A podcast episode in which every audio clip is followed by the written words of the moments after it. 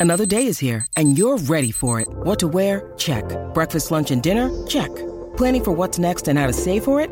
That's where Bank of America can help. For your financial to-dos, Bank of America has experts ready to help get you closer to your goals. Get started at one of our local financial centers or 24-7 in our mobile banking app. Find a location near you at bankofamerica.com slash talk to us. What would you like the power to do? Mobile banking requires downloading the app and is only available for select devices. Message and data rates may apply. Bank of America and a member FDIC.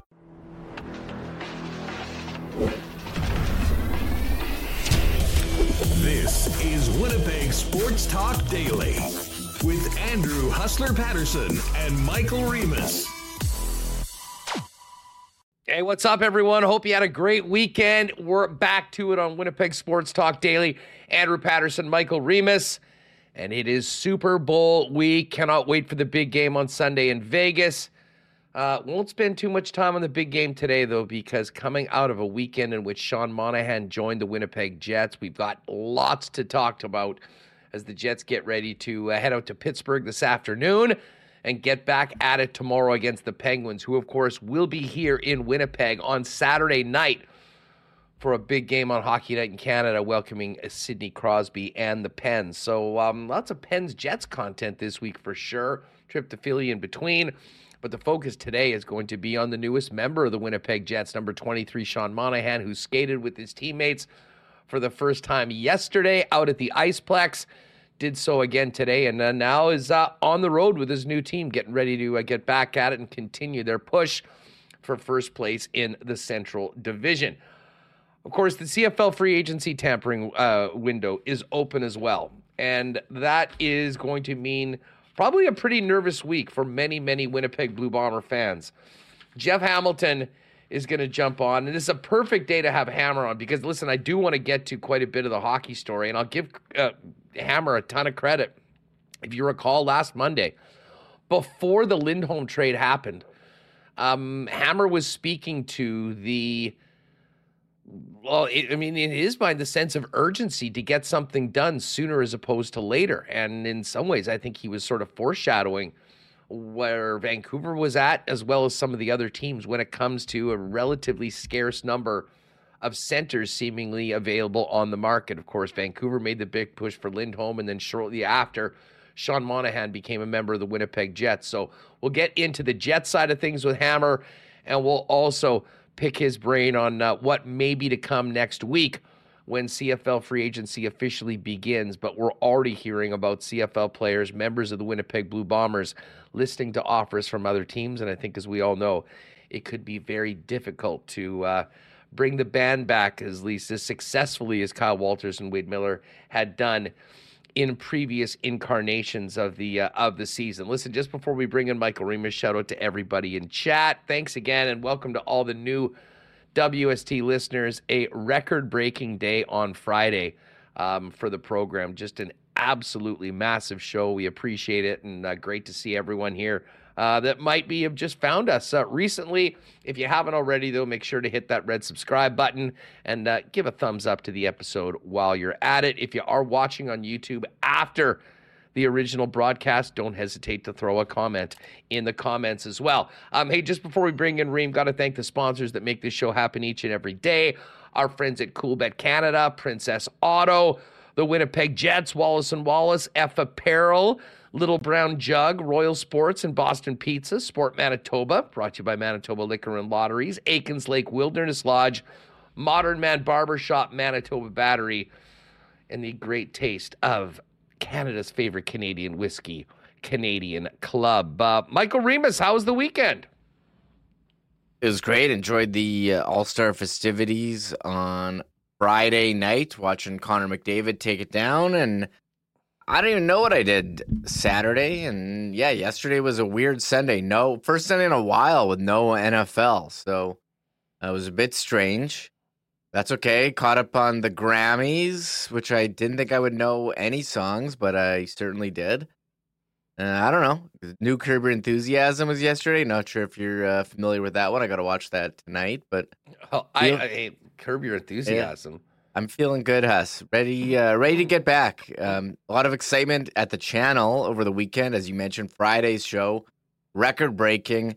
uh, concurrent viewers, 1260 we peaked at, and posted, I reposted the reaction of you and Murat talking about the trade. It was one of our most viewed videos ever, uh, over 11K right now. So uh, things are going uh, pretty good on our end. I'm looking forward to seeing the new look Jets take the ice tomorrow in Pittsburgh. Yeah, no, no uh, kidding. Well, as I said, we're going to hear plenty from uh, from um, uh, Sean Monahan. I can't wait to hear and uh, have uh, Bones comments on his All Star uh, All Star experience. Um, we'll get to the All Stars in just a minute. O- obviously, as we go live right now, at the same time, the London police are holding their news conference on the five accused um, members of the 2018 World Junior Hockey Championship. Uh, I'm sure Jeff's on top of that as well. Um, so we will um, uh, essentially, um, this is an update on the case. Uh, we understand that the discovery are being sent to the lawyers of all the accused. And uh, the next step in this case is going to be on the 30th of April, as scheduled right now. But um, if there's any more information coming up, we'll have that for you a little bit later on in the show. Um, you mentioned Larry David and the gra- and the uh, Curb Your Enthusiasm. I am looking forward to that. I did not watch a second of the Grammys, and that's probably not surprising to you, Reem. But I did hear that uh, Queen of the Chiefs Kingdom won Album of the Year Yeah. again. yes, Yeah, definitely a sports tie-in uh, with Taylor Swift getting album and T. Will writing. Huss must be happy that Swift won best album. Everyone following the script. So we'll see how it goes. Well, no, here you want a script? Yeah, she's the one writing the script, folks. Because this is one stat. Here's a, here's a little Grammy stat for you. Taylor just won Album of the Year. Her fourth win for Album of the Year. You know who else has four wins for separate albums and Album of the Year in Grammy history, Reem? who? The answer's nobody. it's Taylor Swift. She's now basically the Tom Brady of the Grammys. So um, listen, every she seems to be winning a lot lately. Let's hope that she's got another win coming up on Sunday for the thing that I'm most uh, I'm most interested in. But um, hey, well, while we're talking about entertainment, we may as well quickly pivot to the All Star game before we uh, sort of dive into all the uh, all the Jets content today. Um, I thought that overall the All Star weekend was a big, big win for the National Hockey League. Now, I didn't take in a lot of the three on three. Um, you know, I was sort of paying attention. I watched a replay of one of the games a little later on because I was out and about in the car when uh, the uh, Hellebuyck game versus uh, Bones was going on. But to me, the skills competition, and I said this on the program on Friday, how excited I was to see this new format. I thought Jeff Merrick today on his show did a great job of sort of framing what had happened. I mean, let's face it, the skills competition in the last few had been frankly embarrassing. And Merrick speculated that they sort of took the skills competition from the marketing people and gave it to the hockey ops people. And the skills competition that we saw on Friday night, and I did watch the entire thing from start to finish, was so much fun. And it was the best players in the league, with the exception of Nikita Kucherov, trying their best to win these separate events. And to get a chance to see McDavid win the fastest skater, going head to head with Barzal and Cale Makar, um, the stick handling events, the final event, the one on ones it was it was great, and I, I I think they've nailed it this time. And I know there won't be an All Star game next year because of the uh, International Four Nations Cup or whatever they're going to call it that the NHL's putting on. But this has to be the format going forward. And, and, and I think they got it so right, Reem, that you know this will be something that these times, these events, everything can be compared to year over year over year um, in a way that I think is going to only be a huge boost for the All Star game. And to be honest, I think that's the number one event of All Star weekend right now, the skills competition, at least the way it went off in Toronto this weekend.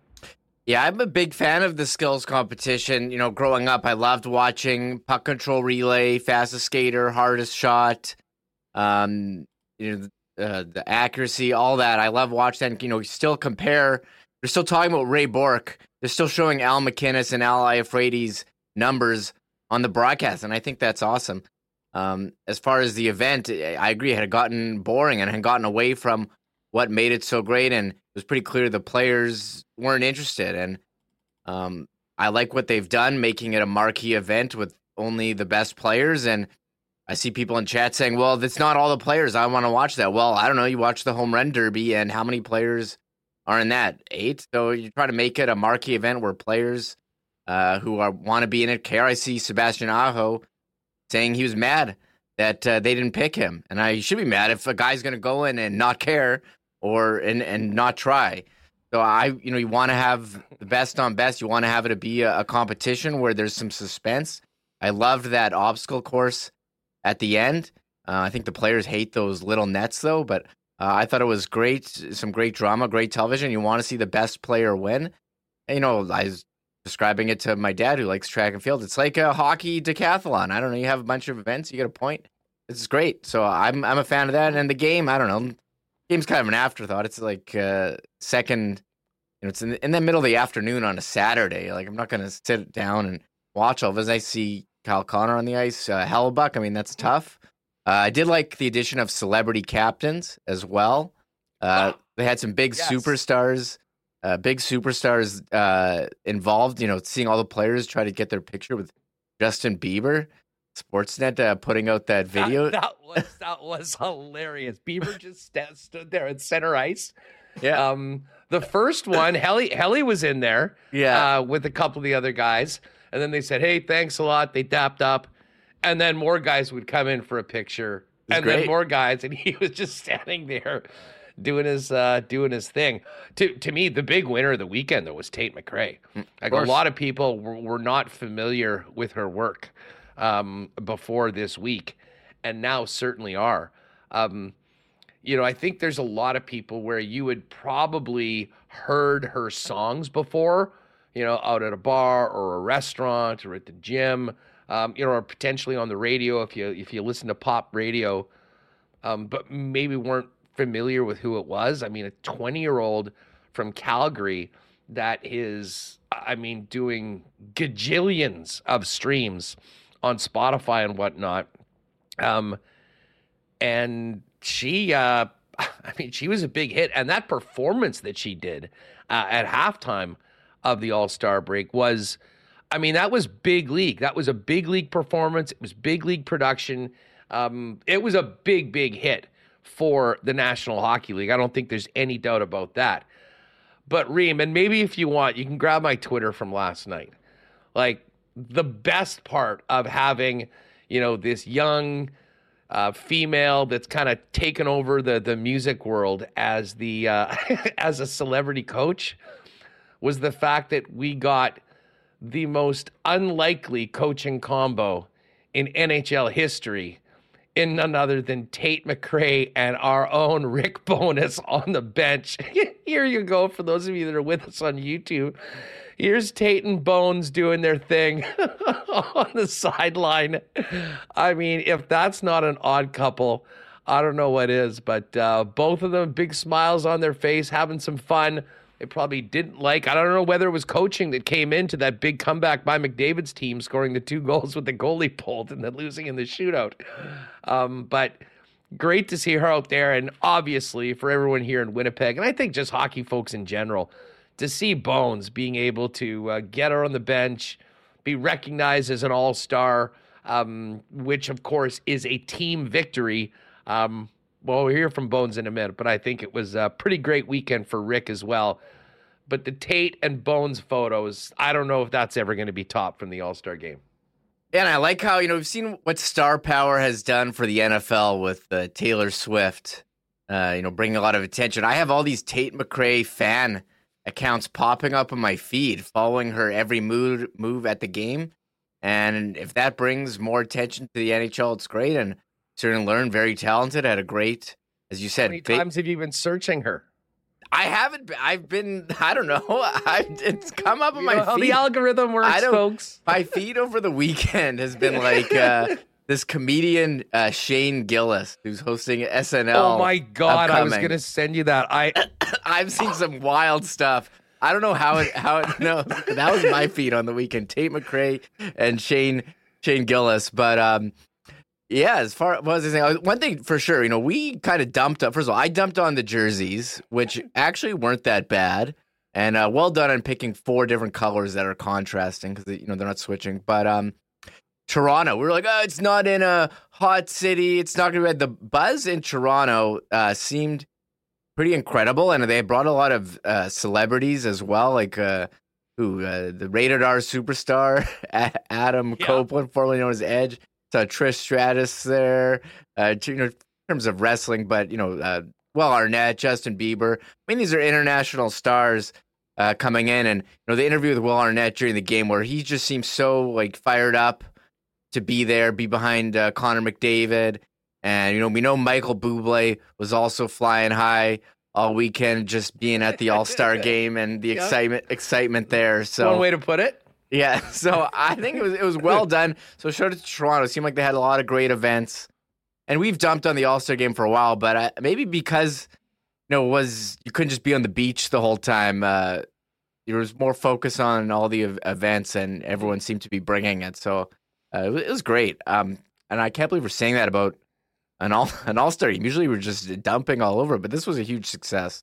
Yeah, no, listen, uh, uh, to me, it started off with the skills competition. That was the most important thing as far as, like, I think for hockey fans to really get something out of it. Um, but you're right. You know who did, unfortunately, through no fault of his own, uh, probably had a really, really rough weekend? Cole Sillinger of the Blue Jackets. In that. I, I saw on Saturday Cole Sillinger was trending, and I'm like, why? Why would Cole Sillinger be trending? Well, unfortunately for Cole, uh, I guess Tate McRae is his ex girlfriend. Yeah. And one of her big hits is something uh, Kisses for My Exes or something like that. But for her to be taking over and be in a lot of ways the star of the show at the NHL All Star game, uh, while being an ex of a former NHL player that has had a great start to his career, probably a little way from the All Star game. I'm like, how in the world could Cole Sillinger be trending? And then I clicked on it and then realized that uh, that poor guy should have just been staying away from social media for a few days. Hopefully, he was somewhere nice and warm and not paying attention. Um, because I'm sure there was, uh, I'm sure that would have been tough time to see his name trending just because he may very well have been some of the subject matter in the hits that the NHL's prime performer was doling out in between games at the All Star game. Yeah, I saw that too. And yeah, learning a lot about NHL players and their past rela- relationships. Doug so. Phil, savage move by the NHL. NHLPA should file a grievance against McRae. no. Uh, yeah, I mean, look, and then I see comment here from uh, Rex. He says, "I'm not a fan of the game outside of the skills and something. I mean, it's an exhibition. It's a fun thing. I mean, it is. The game is going to be whatever. The skills."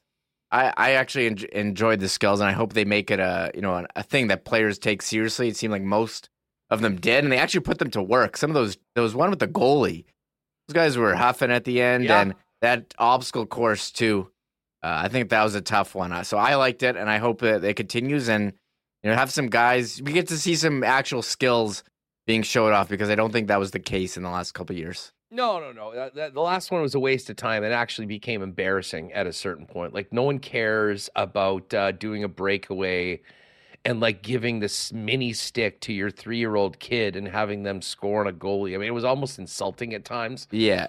You're like, oh, great, you're going to put on Macho Man glasses and a cowboy hat and score. I mean, who cares? This was actually measuring the best players in the world and some things that people actually cared about, and it ended up being a big win. Even better if you were watching the show on Friday or the lock shop and got on McDavid at six to one to win the whole thing and five to one to win the stick handling competition. So while there wasn't many things to wager on, it was a nice weekend in the lock shop for. Uh, going hard on the uh, on the Connor McDavid props. Yeah, Jackie wants to give a shout out to the PWHL showcase, which had a huge crowd there. That was Thursday yes. after, which was awesome. After the you were kind of put to sleep by the draft, so uh, shout out to the ladies for bringing it uh, Thursday night. And just speaking of that, actually, I was at a uh, uh, yesterday afternoon. Got together with a bunch of friends for a little cornhole tourney, which was an ab- which, which was a blast. Um, but without really, I mean, there was no football on. The NHL was off. Uh, the golf wasn't happening. Um, we had the PWHL up on the TVs, and there was a couple awesome games yesterday. Feel bad for the Ottawa team. They were up three nothing with five minutes to go, and New York stormed back with three straight goals and then it in OT. Um, but it is just awesome to see the um, response for that league so far. And I think I mentioned last week there's a big game going to be played between the Toronto team and the Montreal team. They're doing it at Scotiabank Arena. They put tickets on sale last week and they sold over 18,000 in an hour. Um, so I know there's a lot of doubters. There was a lot of naysayers about this. Um, listen, the women are getting it done. They've got some great support right now, and it is great for the sport of hockey. And yeah, to your point, Remis, that certainly was a real nice addition to the All Star weekend. Um, all right, listen, we're going to get to some, you know, I think maybe we'll do Bones first just to kind of wrap the All Star portion of it, um, but then dive into some uh, audio and video of the newest member of the Winnipeg Jets, Sean Monahan, as well as the Jets' number one center, Mark Scheifele, who had missed the last six games heading into uh, the break. Um, but do want to mention to you, we just got an update uh, on the Whiskey Fest event that we're doing with our friends at Canadian Club and the Manitoba Sports Hall of Fame. I think there's about four tickets left, guys. So if you do want to join us on November 29th, the Thursday, uh, it's going to be a combo whiskey tasting event um, with the it's the Canadian Whiskey Masterclass and uh, the Canadian Club Ambassador for 36 years is going to be coming in. We'll be trying whiskeys. They'll be telling us all about them. We'll we'll learn as well as enjoy. Um, and then we're going to be watching the game. We're going to have a big screen up uh, in the Manitoba Sports Hall of Fame with sound.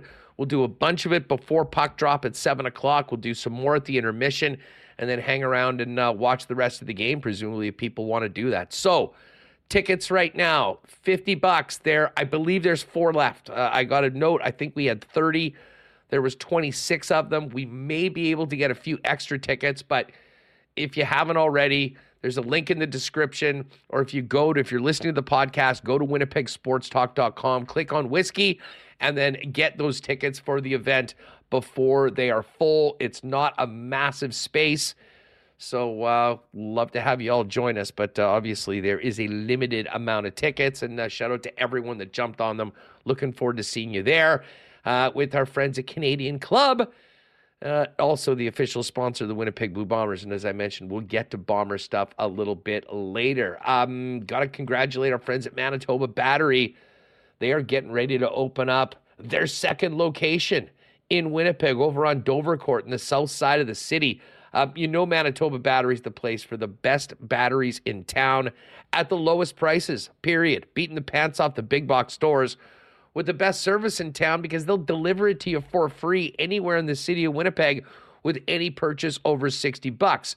So while we wait for grand opening specials and sale information on the official grand opening of location number two, in the meantime, for all your battery needs, go to manitobabattery.com or give them a call at 783 8787 at the OG location over at 1026 Logan Avenue. And uh, hey, fellas, if you need to uh, be looking good in the next few weeks or just need a, uh, a touch up on the dome, get on down to Modern Man Barbershops, conveniently located somewhere near you with eight locations in town, including the newest locations on Pembina Highway or Plessis Road. Modern Man barbershops offer a variety of grooming services for you, including haircuts, beard shaping, shaves, color services, and more. Book your look and make an appointment via modernmanbarber.com and give them a follow on Instagram as well at Modern Man Barbershops. And just before we get to uh, some uh, some Jets audio, and we'll start off with Bones on his All Star experience. Don't forget the Jets are back on Saturday. Two quick road games Tuesday and Thursday. And then what a way to welcome the team back and welcome Sean Monahan to Winnipeg against the Pittsburgh Penguins on Saturday night. Go to winnipegjets.com slash tickets. If you haven't already got your seats for Saturday And don't forget about the Valentine's Day game against the San Jose Sharks next week. And then, of course, the visit of the Minnesota Wild on February 20th. Lots of unfinished business between these two teams heading into that one. WinnipegJets.com slash tickets. While you're there, check out options for smaller packages or get back into season tickets in time to reserve your playoff tickets ahead of the general public. Um, all right, Rick Bowness finally got to go and be a part of the All Star experience. We showed he and Tate McRae holding it down on the Team MacKinnon bench. Here's what Bones had to say about uh, being an All Star for the first time in his lengthy NHL career. Oh, for sure. Yeah, we're good. We're good. Uh, actually, it, listen, it was a great couple of days for me because I brought all the kids in and the family was together for the whole time. So we really enjoyed that. But really, the coaches go there. Uh, we're not involved with the draft, nor should we be. We're not involved with the skills, nor should we be. Uh, we just say, you three go change for those three and just stay, stay out of their way. But it's all about the players, and as it should be. And that's we're just there to, uh, again, it's recognizing the, the, the work of the organization has done. It was fun, uh, and it's, but it's time to move on and get ready for the next part of the season. All right, so there's Bones. Had a good time, and I'll tell you what, um, you know, we kind of talked about the star power of that Tate McRae. I'm not sure how old Bones' grandkids are, um, but I'll tell you what, there was probably a lot of teens and um, younger adults that were pretty jealous uh, of Bones' coaching partner um, in the game. Um, but that being said, listen, for Connor, Kyle Connor, Connor Hellebuyck, and Bones, a great fun weekend. But as Bones just mentioned, Rima, uh, it's now back to work. And it was back to work yesterday afternoon as well as this morning before heading out to Pittsburgh. Yeah, he said you started off saying, "Oh yeah, he was fully recovered from the weekend," and I think it's nice gathering a lot of people on hockey. And you know, you mentioned Tay McRae, Justin Bieber. I'm sure. I, well, we know the players were excited. They're all taking pictures with him. That's funny. Joey Votto of the Cincinnati Reds, although is he a free agent right now? I don't. Uh, the form, the, so. the baseball player. I mean, he went in on his Instagram, took a picture with every mascot there. Uh, Canadian first baseman. Joey Votto's the best. So a lot. He's so out there. He is so out there, and I love it. So there's a lot. I mean, there's a lot. I think for everyone uh, all weekend there in Toronto, a lot of different things. So uh, I think it was a great event, and again, we dumped on Toronto uh, having in a cold weather city, but was seemed to be uh, well done, and Toronto was super hyped for everything there. But as you yeah, said, no, yeah, you're saying no doubt. Uh, well, I was just going to say, hey, great experience for everyone, but uh, time to get back to yeah. work and uh, time to hear from Bones on the work that his general manager did while he was in uh, while he was in Toronto representing the Jets at the All Star game, acquiring Sean Monahan. Here's what Bones had to say about the deal. And we're thrilled to get uh, for that trade. Like uh, Sean's going to be a big piece for this team moving forward. Uh, it's it, he's a great fit for us from everything we hear and checked on him. His characters, work habits, being a really good teammate. So he'll fit right into the culture that we've created here. And uh, yeah, we're we're thrilled to have him. All right, so there's Bones on Monahan. Um, he expanded a little bit more on what Sean Monahan brings to the Winnipeg Jets, discussing uh, his ability in the faceoff circle, which you know is important to Bones, as well as his ability to maybe help spark this Jets power play. Face-offs uh, uh, and your specialty teams are huge, right? When the PK and the face-off and it's down the ice, uh, if you lose a face-off on the power play, you're wasting 30, 40 seconds to go get it. So face-offs are important. Uh, he's really strong on that left side, so we're going to use him in those situations.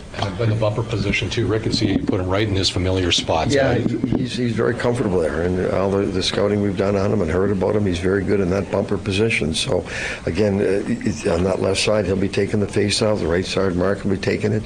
Uh, we, we, like the look of what it today. And again, it's going to need a couple. It's going to be a couple of games. Give them a chance to, to get the chemistry together and learn to read off of each other because everyone has their own little habits, every little movements, and uh, it's sometimes it takes a couple of games, and that's what we're going to be willing to give them. All right, there's uh, a bones on uh, you know some of the things that they're looking to improve on with Monahan in the lineup. Um, with Monahan going in between Nikolai Ehlers and Cole Perfetti and the return of Mark Scheifele, that means Vlad Namestnikov's moving back down the lineup, um, presumably where he started the year in the in the middle of that fourth line. Um, but what can you say about what Vlad has done for the Winnipeg Jets this year in so many different positions and roles? Uh, Bones talked about his conversation with Vlad uh, about the acquisition of Monahan and moving him down the lineup. Well, we had that talk this morning. And listen, Vladdy's all in, and he, he Vladdy was the first to say he makes us a better team. We're all here to win the Stanley Cup. So if he gives, if, if he improves our chances, then Vladdy's all in. If you got to remember the start of the season, he started on the fourth line as well, and we, we made sure he gets the minutes on the penalty kill, and we keep his minutes up. He, he's listen, he's versatile. He can play left wing in situations, play center, kill penalties, play power play, and that's what we love about him. And but he's again, he's a great teammate, and he we had a good talk about that this morning, and he's all in. There's no issues there whatsoever. High praise for uh, Vlad Namestnikov uh, on the ice as well as off the ice as a teammate. And um, hey, that's what you want to hear. Guys are all in, handling different roles with the uh, combined goal of being a better hockey team right now. Um, Bones expanded a little bit about where Monahan is going to play, and that, as we mentioned, is in between Nikolai Ehlers and Cole Perfetti. No, we, we uh, yeah, we talked about that, but we, that's clearly the spot we want to give him a good look at. Uh, we're bringing him into play, right? So, you know Adam's line, you know Mark's line. So what's left is that line. We got to give him his minutes. We got to give him a really good chance to help our hockey club as much as he can, and that's the slot. That's the, we're going to slide him in. And again, that'll need a couple of games to get some chemistry. But uh, again, we we feel very confident with him going in there, and that he's going to do a really good job for us. Right, so there's uh, Rick Bowness. and uh, you know, Reem, like on this show, I haven't hammered too much about ice time of particular players because honestly, I think it's sort of hard to do when the team has been winning at the rate that they have been. Um, but we can't ignore the fact that it has seemed at times like Cole Perfetti's capable of playing more minutes, and and Nikolai Ehlers with what he brings to the table, you want to get him out there. I do have the feeling that with the addition of Monahan the resources they put into acquiring Monahan, um, folks of the Perfetti lobby and the Ehlers lobby, I think, might be pleased with what this does to the amount of time that those players are on the ice, meaning a bit of an uptick in uh, five on five. Yeah, I'm looking at Cole Perfetti's game log minutes. He's got what 1456 in the last game, but you know he's usually hovering around the 13s. There's an 11 in there. Um, you know, maxing what 1607, and look, you look at the points. Has his points? He's I think fourth on the team in points right now. So even without getting those huge minutes, uh, he's producing. Oh, sorry, he gets bumped down to fifth now that now that Monahan uh, is on the team. Monahan's got 35 and 49. Perfetti, uh, 30 and 47. Hey, could Monahan play more than 82 games uh, this year if he plays? If he plays all of them. Well, does he have more games played than the Jets have played so far? He's played 49 games. The Jets have played 47. Oh, he could play 84. He could play 84. That's kind of crazy. Maybe they'll rest him for for the last game of the season. Uh, we're getting ahead of ourselves here, but yeah, Perfetti. I think look, they have a second line center, a guy they can trust now and draws. They've already put him on, uh, you know, on the top power play as well.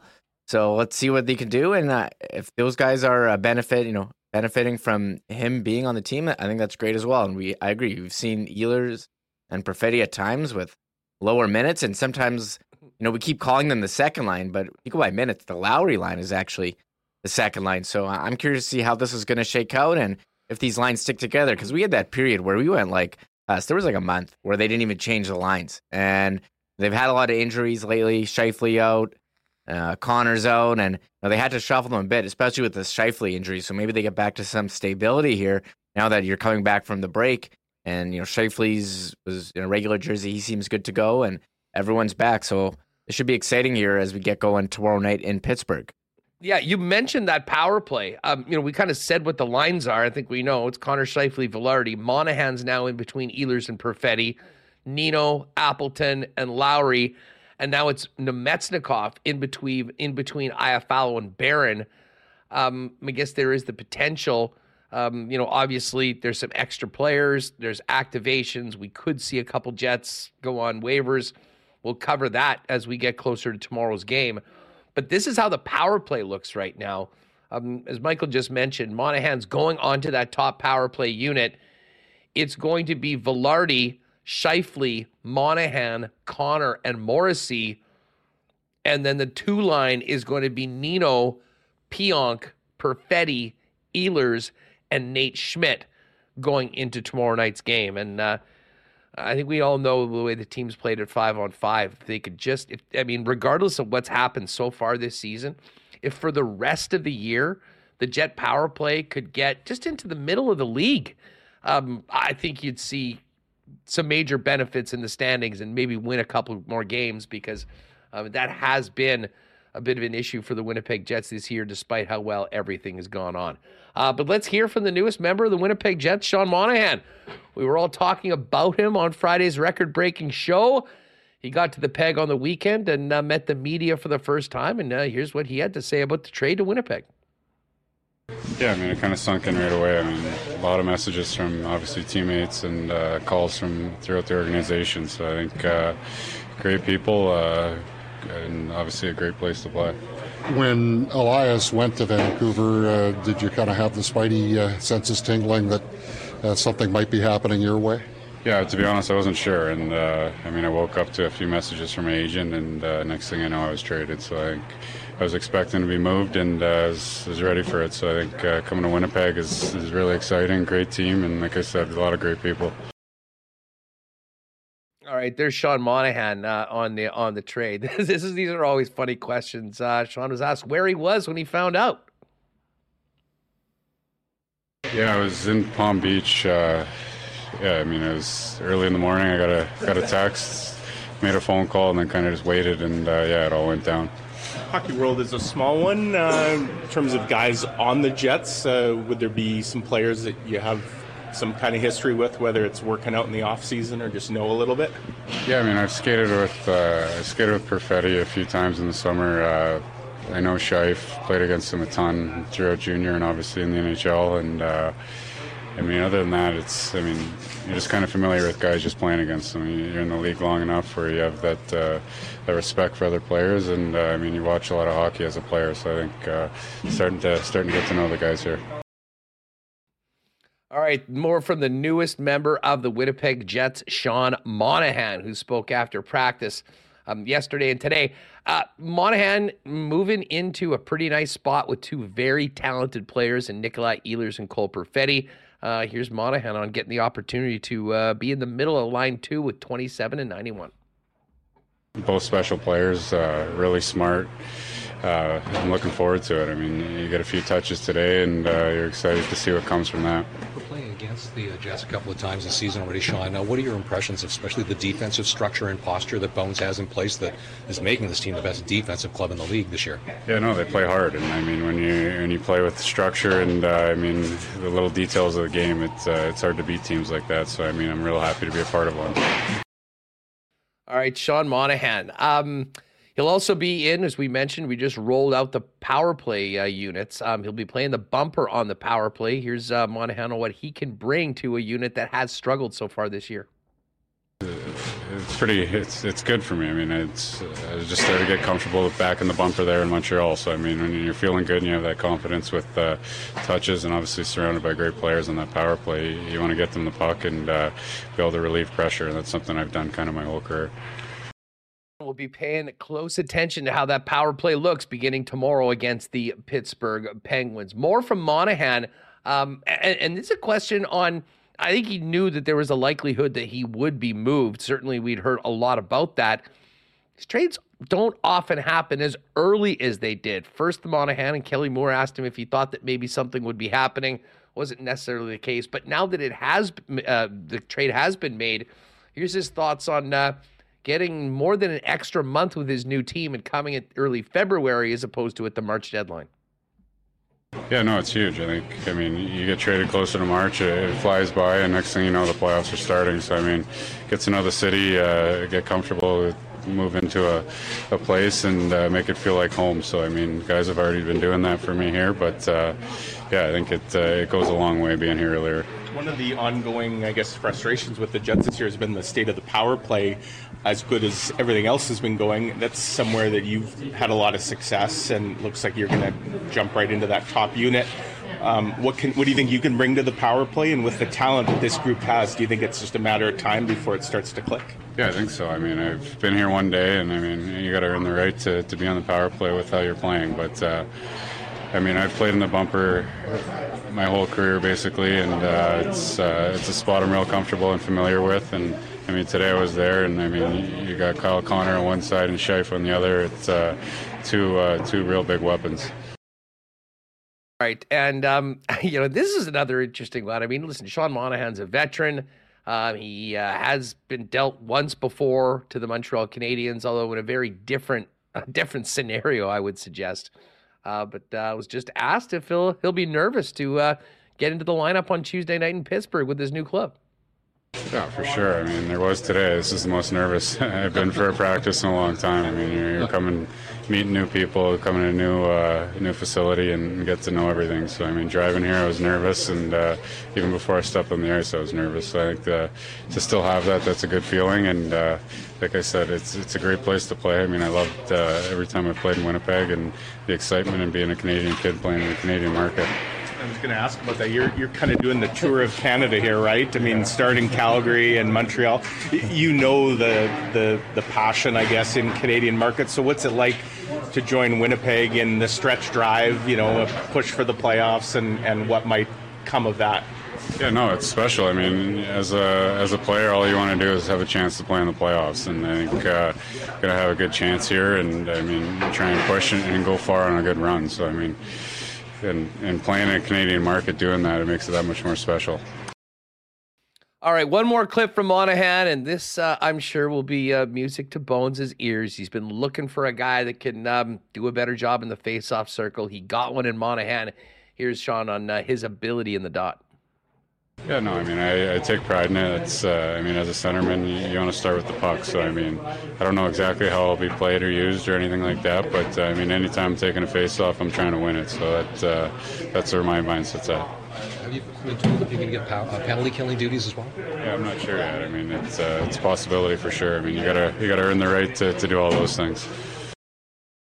All right, so there's the newest member of the Winnipeg Jets, Sean Monahan. The team uh, probably up in the air right about now, heading to Pittsburgh to uh, resume their season tomorrow against the Pittsburgh Penguins. Mike McIntyre, of the Free Press, will join us tomorrow from Pittsburgh to uh, set the scene for Monahan's debut in Pittsburgh tomorrow on Winnipeg Sports Talk. Just looking right now, we're at like 600 people in the chat if you haven't already, folks, hit that thumbs up and welcome to everybody new that's finding us. If you haven't already, make sure you've hit that red subscribe button.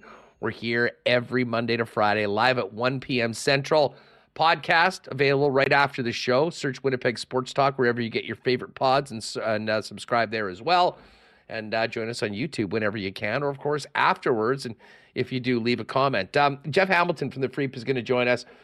Uh, we're going to get to CFL free agency. Um, but also this Jets news because if you remember last Monday, uh, Hammer was sort of on the uh, level of urgency, not just here in Winnipeg, but around the league for some of these centers. And we all saw what happens. But as we get into, we'll do some extensive bomber convo and all of our bomber reports brought to you by Princess Auto, the proud new sponsor of the home of the Winnipeg Blue Bombers, Princess Auto Stadium. Princess Auto, of course, is the place where you'll find the best deals on the most unique assortment of tools and equipment around. Everything you need to complete the projects on your list or start something new is at Princess Auto. Pop by and see them in store on either Panet Road or Portage Avenue West or shop online 24 7, 365 at princessauto.com. Proudly headquartered right here in Winnipeg. Princess Auto. Uh, proud sponsor of WST as well. Um, our friends at Wallace and Wallace are busy right now and I know in the summer you see their fences and their trucks all over the city. We're the fencing experts, also the overhead door experts in town since 1946. Um, right now, while it's still quite balmy for this time of year, uh, winter is the time that puts the most stress on your garage door. And the right time to prevent downtime this winter is now. Give Wallace and Wallace a call for your in, uh, maintenance and inspection, uh, inspection service call today for residential and commercial overhead door sales and service. There's only one name or two you need to know. That is Wallace and Wallace. And uh, just before we bring in Hammer, shout out to our friends at F Apparel. Did a great job getting our boy Connor all suited up on Friday afternoon. Guys, if you're uh, looking in your closet and you need to up your menswear game, head on down to F at 190 Smith Street downtown. They've got custom suits beginning at 400 bucks, along with chinos, golf pants, custom shirts, both tucked and untucked styles, and an incredible selection of menswear accessories to make you look great. Uh, if you are getting married or in a wedding party, make sure to talk to them about a 15% discount when the wedding party gets their suits at F Apparel.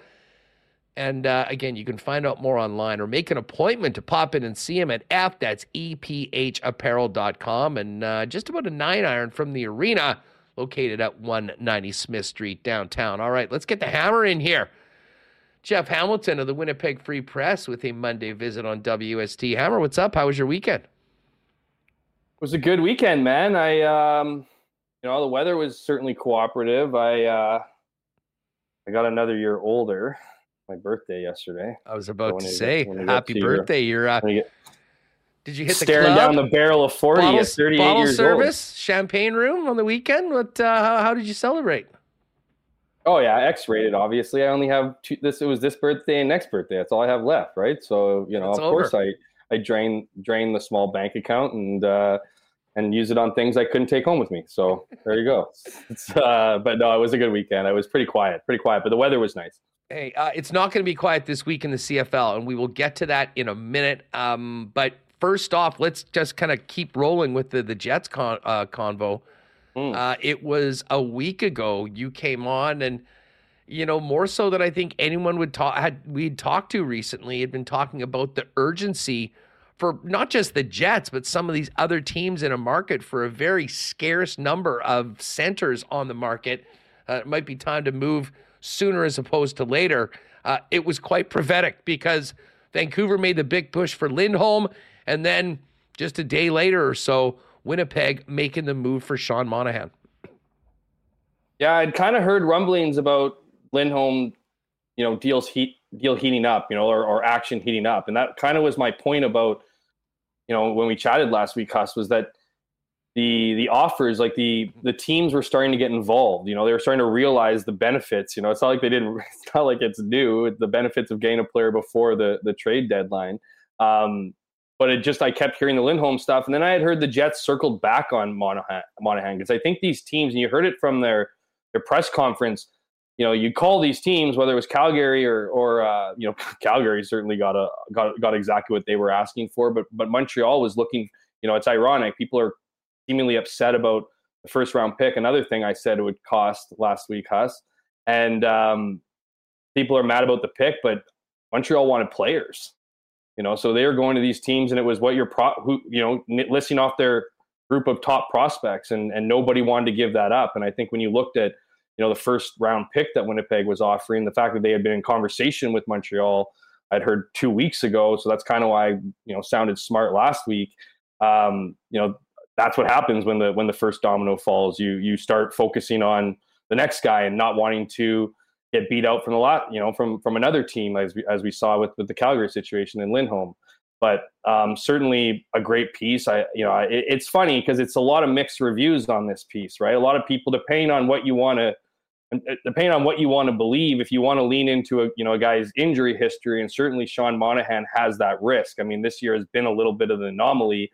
He's looked really good. He's he's been a you know a point producer. He's played all situations in Montreal. Um, he was playing really well too, leading up to this All Star break, um, which I'm sure which I'm sure helped things out. But um, you know, but at the same time, you know, this guy is he, you know he's you know then there's the other half that goes well. You know, he's playing well. Everything I just said. So it depends on how you want to look. But a lot of people I've been talking to, hockey people, if you will.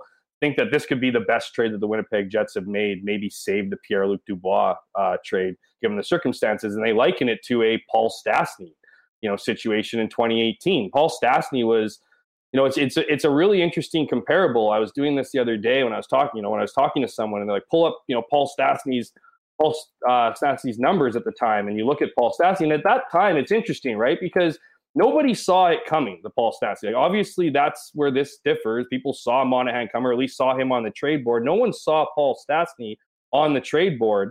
And really, I think a lot of people, myself included, thought that Paul Stastny was certainly on his back nine and was not becoming irrelevant, but you know was definitely not a guy who was trending upwards. And then, of course, he came to Winnipeg. He had that great playoff run. He turned that into a deal with Vegas, and of course, came back here. And and only really got out of the league a year ago, right? So, um, Sean Monahan, while he does come with some of that, certainly comes uh, comes with some of that risk when it you know when it comes to injuries.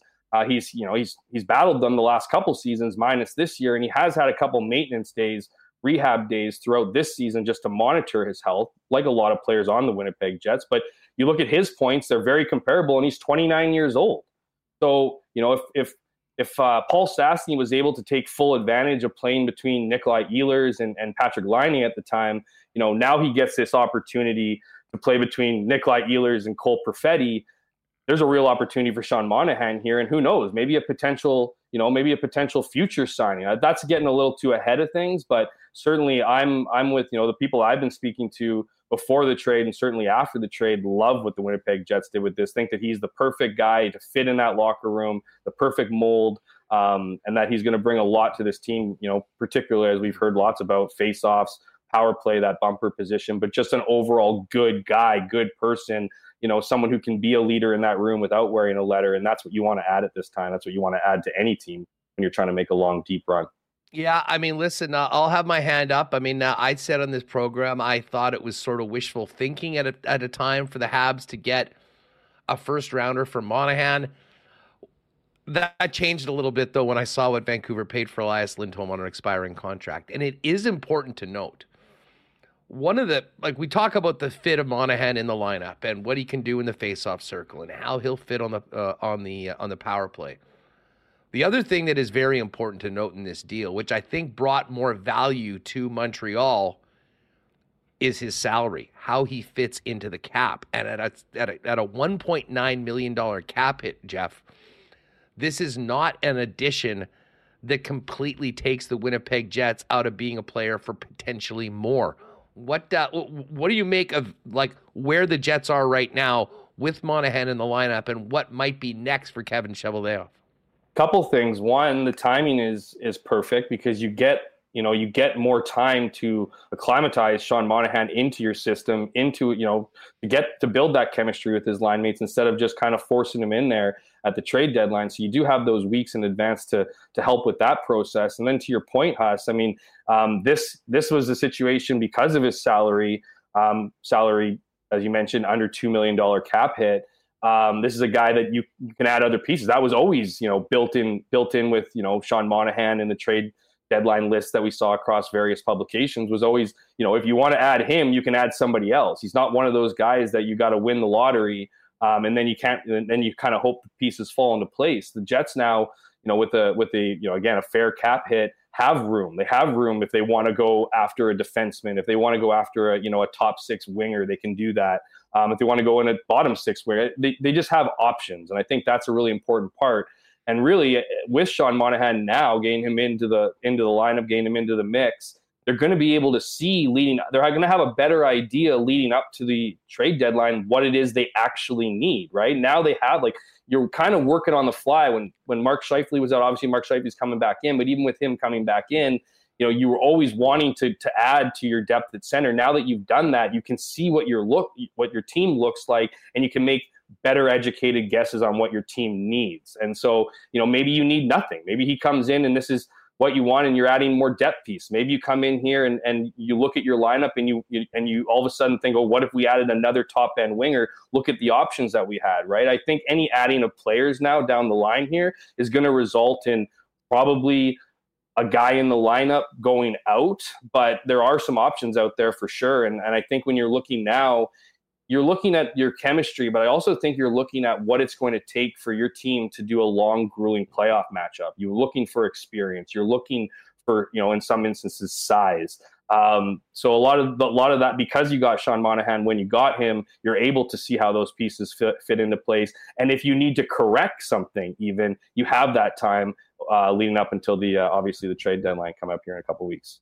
You know, we'll uh, be talking about the blue line, uh, Chris Tanev still being out there, and the price that might be out there. No, Elliotte Friedman speculating said that this was just purely his opinion that he thought that the Winnipeg Jets had, you know, were one of the teams that were quite interested in Chris Tanev. Um, mm. And, and and if anything happens, I sort of lean that way, like an addition, you know, on the blue line that strengthens them from, you know, potentially a player like a Tanev that could play top four minutes and really add something to the blue line. You know, it allows you to get deeper if another player gets hurt. You've got a couple more guys. Of course, Billy's going to be available. Um, but Jeff in chat asks, what are the odds that Rutger McGroarty joins the team after the NCAA season ends? Could be a big playoff addition. Uh, count me in the camp that expects Rutger to sign and expects Rutger to be a player potentially in the lineup in the playoffs. And again, that's a long ways away, but we have seen this before. He's absolutely killing it right now in Michigan. I know Ken came on a couple weeks ago and we were talking about this and dropped the 90% number uh, that he thinks that he'd be there. And I think he was even hedging his bet, was that sure. Um, McGroarty's such an intriguing. We talked about this last week. I yeah. think he's in it too. I think it's a slam dunk. I, I, think it would be ridiculous if he wasn't. I think he'll be afforded all opportunity to be part of this part of this group coming into the playoffs. Like, why wouldn't you? I mean, that's what good teams do. And guess what? Winnipeg Jets are a good team. And if you have a guy who's lighting it up in the college ranks and bring and, and is is built like a man and is ready to, you know, take some of that momentum into a I don't want to say an easier college season, but Michigan, last time I checked, isn't going to be competing for that Frozen Four. There might be some good opportunity here by the end of the year for them to for him to come in and, and slide in. But I'm I'm with Kenny, and I you know I said that last week, and I have a I have I have a good feeling that Rick Bowness feels exactly the same way. That this is a guy that you want in your your lineup. You want the energy in your lineup. You want some of that you know, knowing nothing. But, you know, what was that? What was it? Jacob Trouba, young, dumb, and stupid. You kind of want a little bit of that in there. And that's not to be insulting to Rutger McGroarty because by no means is he is he, you know, unintelligent or doesn't know the game by any stretch. But I, I, I do think he would be a massive piece to the puzzle. And if this guy's going to be your future, might as well give him a taste. No one's suggesting you you necessarily make him, you know, a, a, top six guy per se, but I'm not ruling it out either. I think you let the guy come in, see how he, you know, gels and fits, and if he's he's rocking and rolling. Why not? There's a guy who adds scoring. He adds, you know, size. He's built for the playoffs, um, despite what you know obviously is no resume in the NHL just yet. No, and, and listen, we've seen this happen before. Young players come in at the end of their NCAA season, get a chance to show what they can do and make a real impact. And I mean, this is a guy that ticks off all the boxes, especially for that time of the year. Um, and if nothing else, it puts not that guys haven't been pulling their weight, but puts everybody on notice that there's another guy that's hungry as hell to get in that lineup, and uh, you know you got to be able to take care of your own business, um, or you might get you might get lapped, um, and you might find yourself eating popcorn as opposed to being in the lineup. So Rutger McGroarty, very very much on the table um, moving forward. Just quick thoughts. Have you heard anything about Tana? I was surprised a little bit that I mean, and maybe I'm just particularly high on Tanev. Like, you know, when you consider the price paid for Monahan and the price paid for Elias Lindholm, that, you know, we've heard it reported that the ask for Calgary is a second rounder and some sort of a prospect. I mean, I'll be honest, if I'm Kevin Cheveldayoff and that is out there right now, depending on the prospect, and I guess that's a major, that's a huge caveat because I think the Winnipeg Jets want to make sure they keep their top prospects moving forward. Um, to get a deal done. But uh, obvious Winnipeg would be interested in. You hearing anything on that? And what do you think it would take to get Tan if the Jets were going to be the team that succeeded? Because apparently there's lots of interest in him. Why wouldn't there be? Yeah, and if you know, I read a little bit about him, and he's not, from what I understand, he's not even necessarily like itching to go to a playoff team. Like he he would be just as I don't want to put words in his mouth, but I, from what I understand, just as happy going to a development team that he could play a role in. So I mean, I, I mean that's just that, get me out of Calgary. I guess, like I don't know, like or you know, not exactly a, a guy you want to add to your playoff roster. Eh, of course you do, and I and so anyway, to answer your question, I had heard shortly after the um, shortly after the the trade for Monahan that the Jets were circling back on. But I mean, that's just of course the Jets are circling back on him. I mean, they they they've identified as wanting to to up their deep, you know, their to, to upgrade their defense and you know, Tanev is certainly a guy who would who would do that and and you know is built for the playoffs and is you know mean and nasty and all those things. And certainly Brandon Tanev, I, I imagine, gave him the scouting report about Winnipeg and and whatnot. So I mean, but it's going to be up to him, of course. I mean, if that's the asking price, you know, I, the part I would be focusing on, or or if I was a Jets fan concerned about the asking price, would be the prospect. Obviously, second round pick isn't uh, isn't a bad one. Maybe the second round pick that the Jets have of Montreal's can be turned into that because that one's looking like it could be a nice second round pick because the Jets second round pick, um, assuming they have one this year, I, I, haven't checked the I haven't checked that, but um, you know wouldn't be wouldn't be great. Uh, be more like a third third pick, but um, yeah, I, I mean I certainly think that's an option. I do think the Jets are looking to add more. I do think they're going to you know you, you heard some names out there. You know, there's some names out there on the draft board. I'm sure the Jets would like. I've tossed out names like I just think Cam Fowler would be a great pick here. It would cost more money here. I just think he'd be, you know, he'd be a great guy to add to the blue line. You know, I've heard some stuff about like, you know, more of a more of a um, more of a bottom six winger, like a guy like Jordan Greenway comes up. You know, I've heard that kind of being talked about in circles and you know, there's just there's names out there, right? There's lots of guys that kind of fit that bill. And and the other thing too, and I was talking to a few people about this yesterday.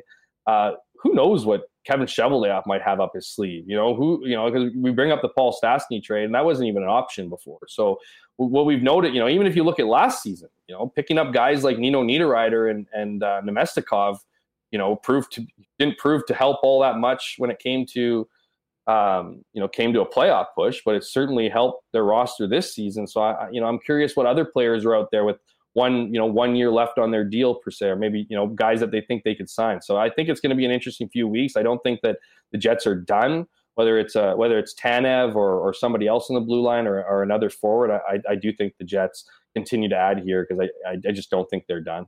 Yeah, well, the one thing I'll say about last year's deadline, I mean, the push once you got to the playoffs, obviously we know what happened. But I mean, if you think back to that last month or so of the season, both of those guys played big roles, and the Jets were essentially in the playoffs the second that they made that trade. Because didn't just play roles; they they set the they set the bar for play in the last six weeks of the you know, yeah, last six so, weeks of the year as far as the push went, they certainly were big, uh, big parts of that. Hey, Brendan Matheson, shout out to you. Thanks for becoming a supporter of Winnipeg Sports Talk. Um, I, I, guess just wrapping this up, Jeff. Um, what is going to be interesting, getting right into it tomorrow, is how things look. And listen, I don't think we can judge based on the first game as to how that Perfetti Ehlers combination works or the power play. It might take a little bit, um, but certainly He's going to be given the keys to uh, being a big part of that number one power play unit, um, but also playing with Ehlers and Perfetti. And as I mentioned earlier in the program, for folks that have been banging the drum to get Cole on the ice more and Nikolai Ehlers on the ice more, um, I think they're probably they. I would expect that they'll be uh, pleasantly.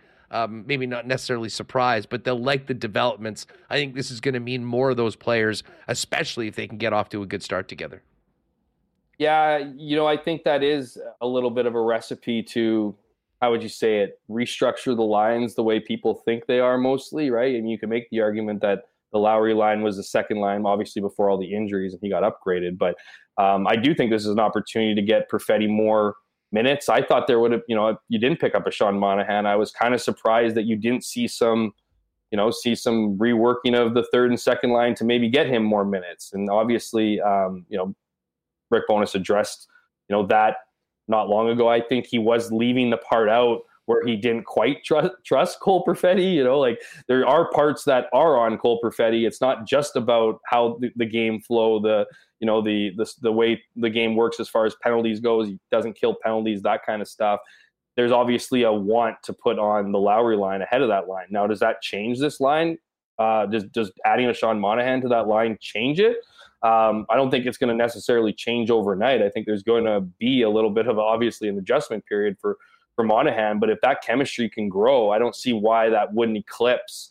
Uh, you know that third line that is again relied on. I think it's going to come down to is a trust factor. Does Rick Bowness trust that second line, if you will, to play against the other teams? You know, one of their top two lines and be defensive, defensively responsible, and also be offensively productive. I mean, this there's a little bit of a point here, right? Like you put a you put a line like Adam Lowry's line against one of the other team's top two lines, and you're going to get the other team is going to play Mark Scheifele's line against one of their top, you know, one of their top two lines. So that would allow for you know skilled players like Nikolai Ehlers and Cole Perfetti to be up theoretically against lesser competition. So you're seeing the results based on some of the strategy here. I think what Rick Bowness probably needs to see, and this is you know captain obvious, but like I think he needs to see that responsibility in you know the defensive end to warrant more minutes than his shutdown trio. And so I think once you know if that can happen here in the next few weeks, then we're probably talking about Sean Monahan being the second line. Until then,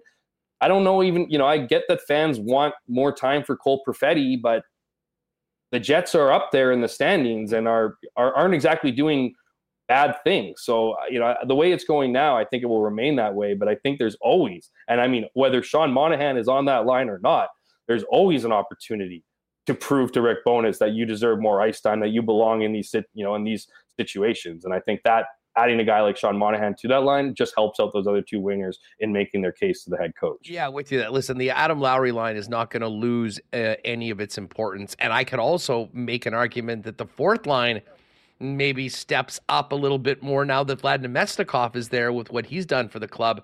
Bottom line is the team's a lot deeper right now. There'll be competition for minutes, but if you are a Perfetti or an Ehlers fan that's been hoping they got more time at five on five, I think there's a pretty darn good chance that uh, that that happens. Um, Hammer, hang tight for one second. We've got to get to CFL news, but I did want to give a quick thanks to our friends at Little Brown Jug for their great support of Winnipeg Sports Talk.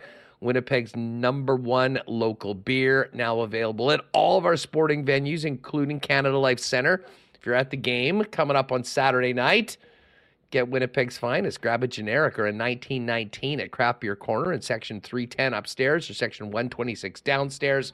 And when you're at your local beer store uh, or Manitoba Liquor Mart, keep an eye out for generic lager on sale now, 1999 for the eight pack of Tall Boys.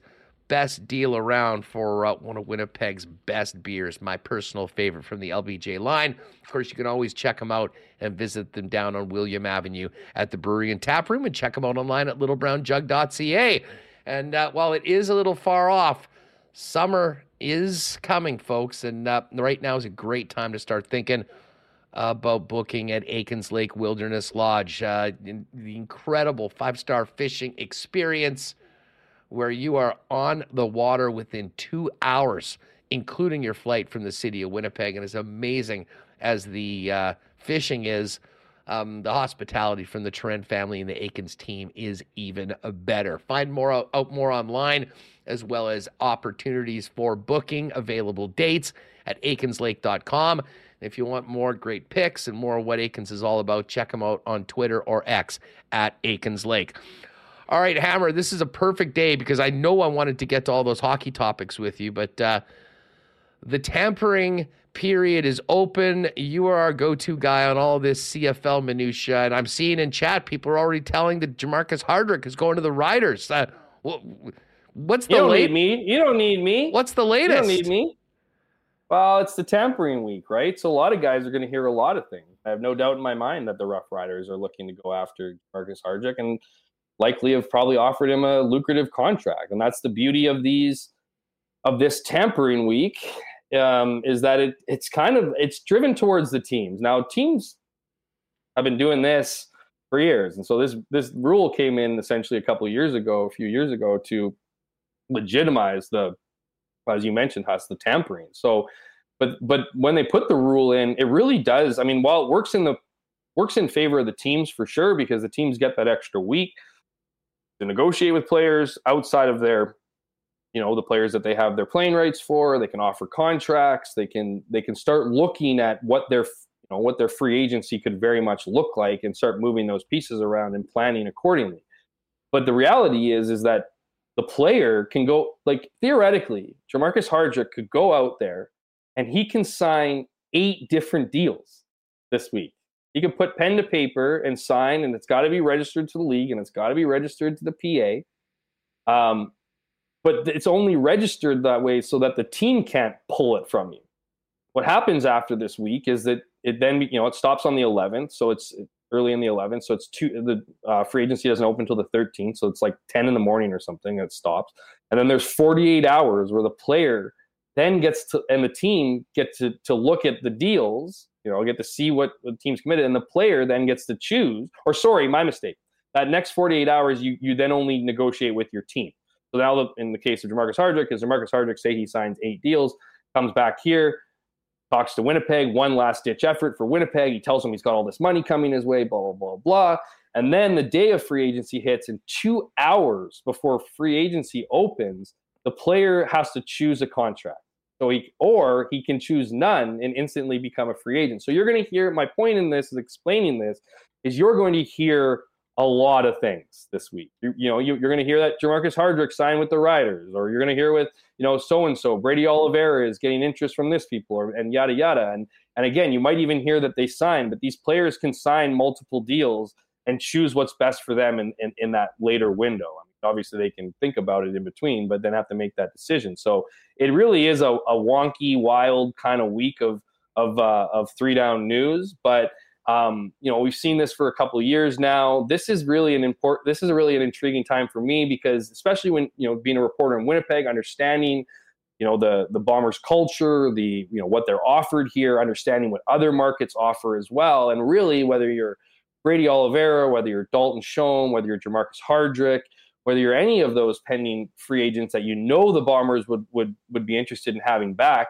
you now have a decision to make. If the Bombers can't match that price, how much is it worth it to you to go somewhere else? To go somewhere else where you don't know the locker room, you don't know the culture, you don't have necessarily chemistry with with uh, if you're a receiver on the offense with quarterback you, you know you don't know what their day to day you know the bombers treat the players really really well here. I mean they get fed a lot. I mean i know that sounds like oh wow they get fed. No they get fed every like you know like something like three meals a day all season. They feed their family. Like, there's a lot that the winnipeg blue bombers do for the players to enjoy it here. And so that's really where it gets intriguing to me is you're going to hear a ton of stuff about players gaining interest and yada yada yada. And while i'm focused and a lot of fan, obviously a lot of listeners on here are focused on the Bombers, I think it's it's so unique to Winnipeg versus any other market because of what Winnipeg offers here. So there's going to be some fireworks. I think the Bombers are going to lose some players that fans are going to be upset about, but that is the reality of being as successful as the Bombers have been and trying to bring everybody back year after year after year. And this is the year it feels like more than any other that they won't be able to do just that. So, so just to be clear, I mean, Dunk is reporting right now. I'm reading it Jermarcus Hardrick agrees to terms with Saskatchewan Roughriders. Just because he's agreed to terms with the Roughriders, that does not necessarily mean that week one he will be on the offensive line for the Saskatchewan Roughriders. Correct. So like he very well could be. I mean, here's what Jermarcus Hardrick's doing. Jermarcus Hardrick went to went to went to Saskatchewan and signed a deal over two hundred thousand dollars. Okay, he hasn't it hasn't been solidified. He's not a member of the riders. He's not a saskatchewan rough rider. He now gets to go to other teams and say if you're interested in the west finalist for most outstanding offensive lineman here's what i got from saskatchewan. What is your offer? And you know players don't always chase money. Um, they might you know a team might come in might raise the bombers offer right? The bombers might have been willing to pay him 180 190 and now if he's getting paid over 200 maybe there's some wiggle room for him to figure out here right? Like that's that's the the reality of this week. So you're going to hear reports like this. There are going to be guys that sign deals. Whether or not they're with that team will be determined over various conversations and offer offers and counter offers and whatever. But yes Jermarcus Hardrick has you know agreed to a deal with the Riders. All right, let's focus in on the Bombers right now. What are you hearing about Dalton Schoen and Brady Oliveira, their acts and the likely their asks and uh, the likelihood that one or both will be in Winnipeg next year? I've been flopping on this so much, and it's just because that's the nature of this week. Is the information you get is good information. It just changes so often, and so hey, let, let, let, me, before we get into this, let me uh, let okay. me hit you with this. Mm-hmm. From Kyle Walters' perspective, and we know every fan is going to have their own take. If they said it's the same money and we can only get one of the two, right now, knowing that Streveler's here, which is probably going to change the Bombers' run game a little bit, who's the priority from a Bombers' perspective, do you think, Oliveira or Schoen? So it's such an unfair question, Huss, because you're taking money out of the equation here but you're not factoring in you know Brady being from Winnipeg, Brady being Canadian, what that brings. But if you're talking about, and I don't want to put, things are part I don't want to put, I don't want to put if it, if it's money equal, I don't want to put words into Kyle Walters' mouth because I don't know yeah. what Kyle Walters would do on one or the other.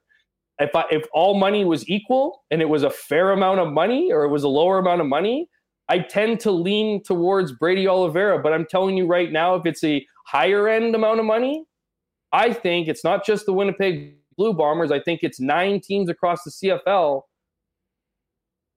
covet a receiver like Dalton Schoen before a running back like Brady Oliveira.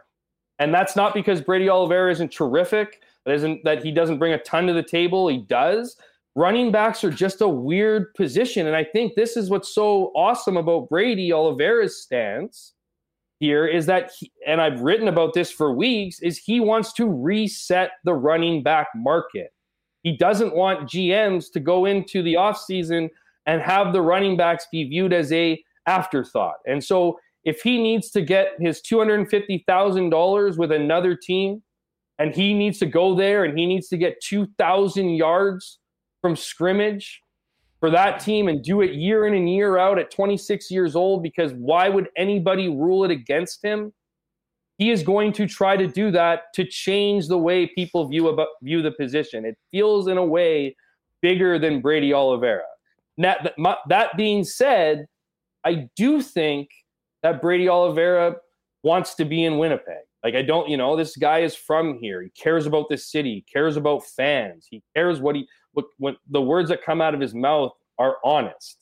You can tell that. But I think it comes down to if the Bombers can even get close, right? And that's the situation with Dalton Schoen as well.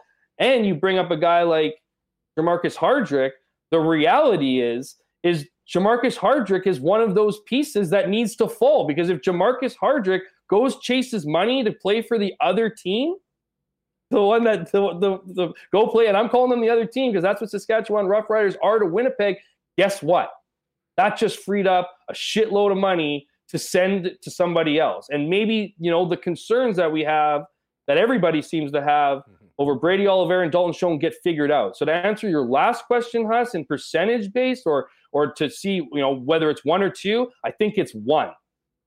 And the one that's going to come here is going to be the one who really, and this is an unfair comment because it's a business, is going to really, really, really want to be here because it's going to come down to finding the happy medium. It's going to come down to finding a dollar figure that works. It's going to come down to appreciating what you're building here. And with and here's the thing with with Dalton and with Brady that can't be forgotten here is they're young guys. So the pitch, if I'm if I'm Kyle Walters and the and I'm making a pitch to these guys, is there's going to be money for you coming up. Take good money from us now. Take great money from us later. And now you can't guarantee everything. And I would not, if I'm the player's agent, I'm not in their ear saying this. You know, like because football seasons don't last forever; they only last next amount of years, and you should make the money. But if it's 50 grand difference versus a team like Winnipeg, where you could continue to be, you know, play in front of an O line that Winnipeg has, play with the quarterback that Winnipeg has in Zach Collaros to continue the success you've had and continue to build on your success and continue to sign contract year after year after year for good money, that would be my sales pitch to them. Whether that works out, I'm not 100% sure. But since you're asking me to be guessing who I think that one person is right now, I think that one person ends up being Dalton Schoen. You know, as far as what you just said about Brady, who's looking to reset the running back market, um, and hey, I don't blame him. He had an unbelievable season. Um, we talked, many of us thought that he was the most valuable player or most outstanding player in the entire league. Um, so good on him if he can do it. How possible is that? Do you think? Because I'm looking at the pretending the un uh, the the amount of top running backs in the Canadian Football League and they're all free agents. Hmm. Um, at a That's certain the other part. There's at, bodies out there to replace. You also well, have to think about who you're replacing your guy with. Absolutely, absolutely. And you know, when I think of like if he was the only guy on the market, you've got a much better chance of breaking the bank than if you have four or five other guys that have shown that they can perform at a very high level, maybe not as high of a level as you had last year, that are other options for teams that might not want to sink that much into the position. Absolutely. And then you then you start, like I said, you start so say you take Brady Oliveira out of the equation. Okay. He wants he he he signs with a different team, he moves on. A sad state of affairs for the Bombers organization. It's a sad state of affairs for the for the fans. So then what do you do? You start looking at who else is available. AJ Ouellette's available, right? He's an opportunity. He, he, he, he's a guy that you know might be uh, of consideration. Kadeem Carey is an option. You have guys like Chris Streveler who just entered your fold, and I have a, I have a good feeling he'll be running the ball this year at points uh, uh, in the season. You have Nick Demski who's been added to that line, right? And the success, a big part of the success in that running game has been the offensive line. The Bombers have been able to get back four out of or three out of five starters. Looks like Geoff Gray. We'll see what happens with that. There's no contract here. You look at other players around in house. I think they probably saved there. If that's you know if you, you're asking me and you're not, but I'm asking myself. You have the O line there. You have you know you you have receivers like Drew Wolitarsky and Rasheed Bailey. Drew Wolitarsky's under contract. Drew Bailey or sorry, Rasheed Bailey is not.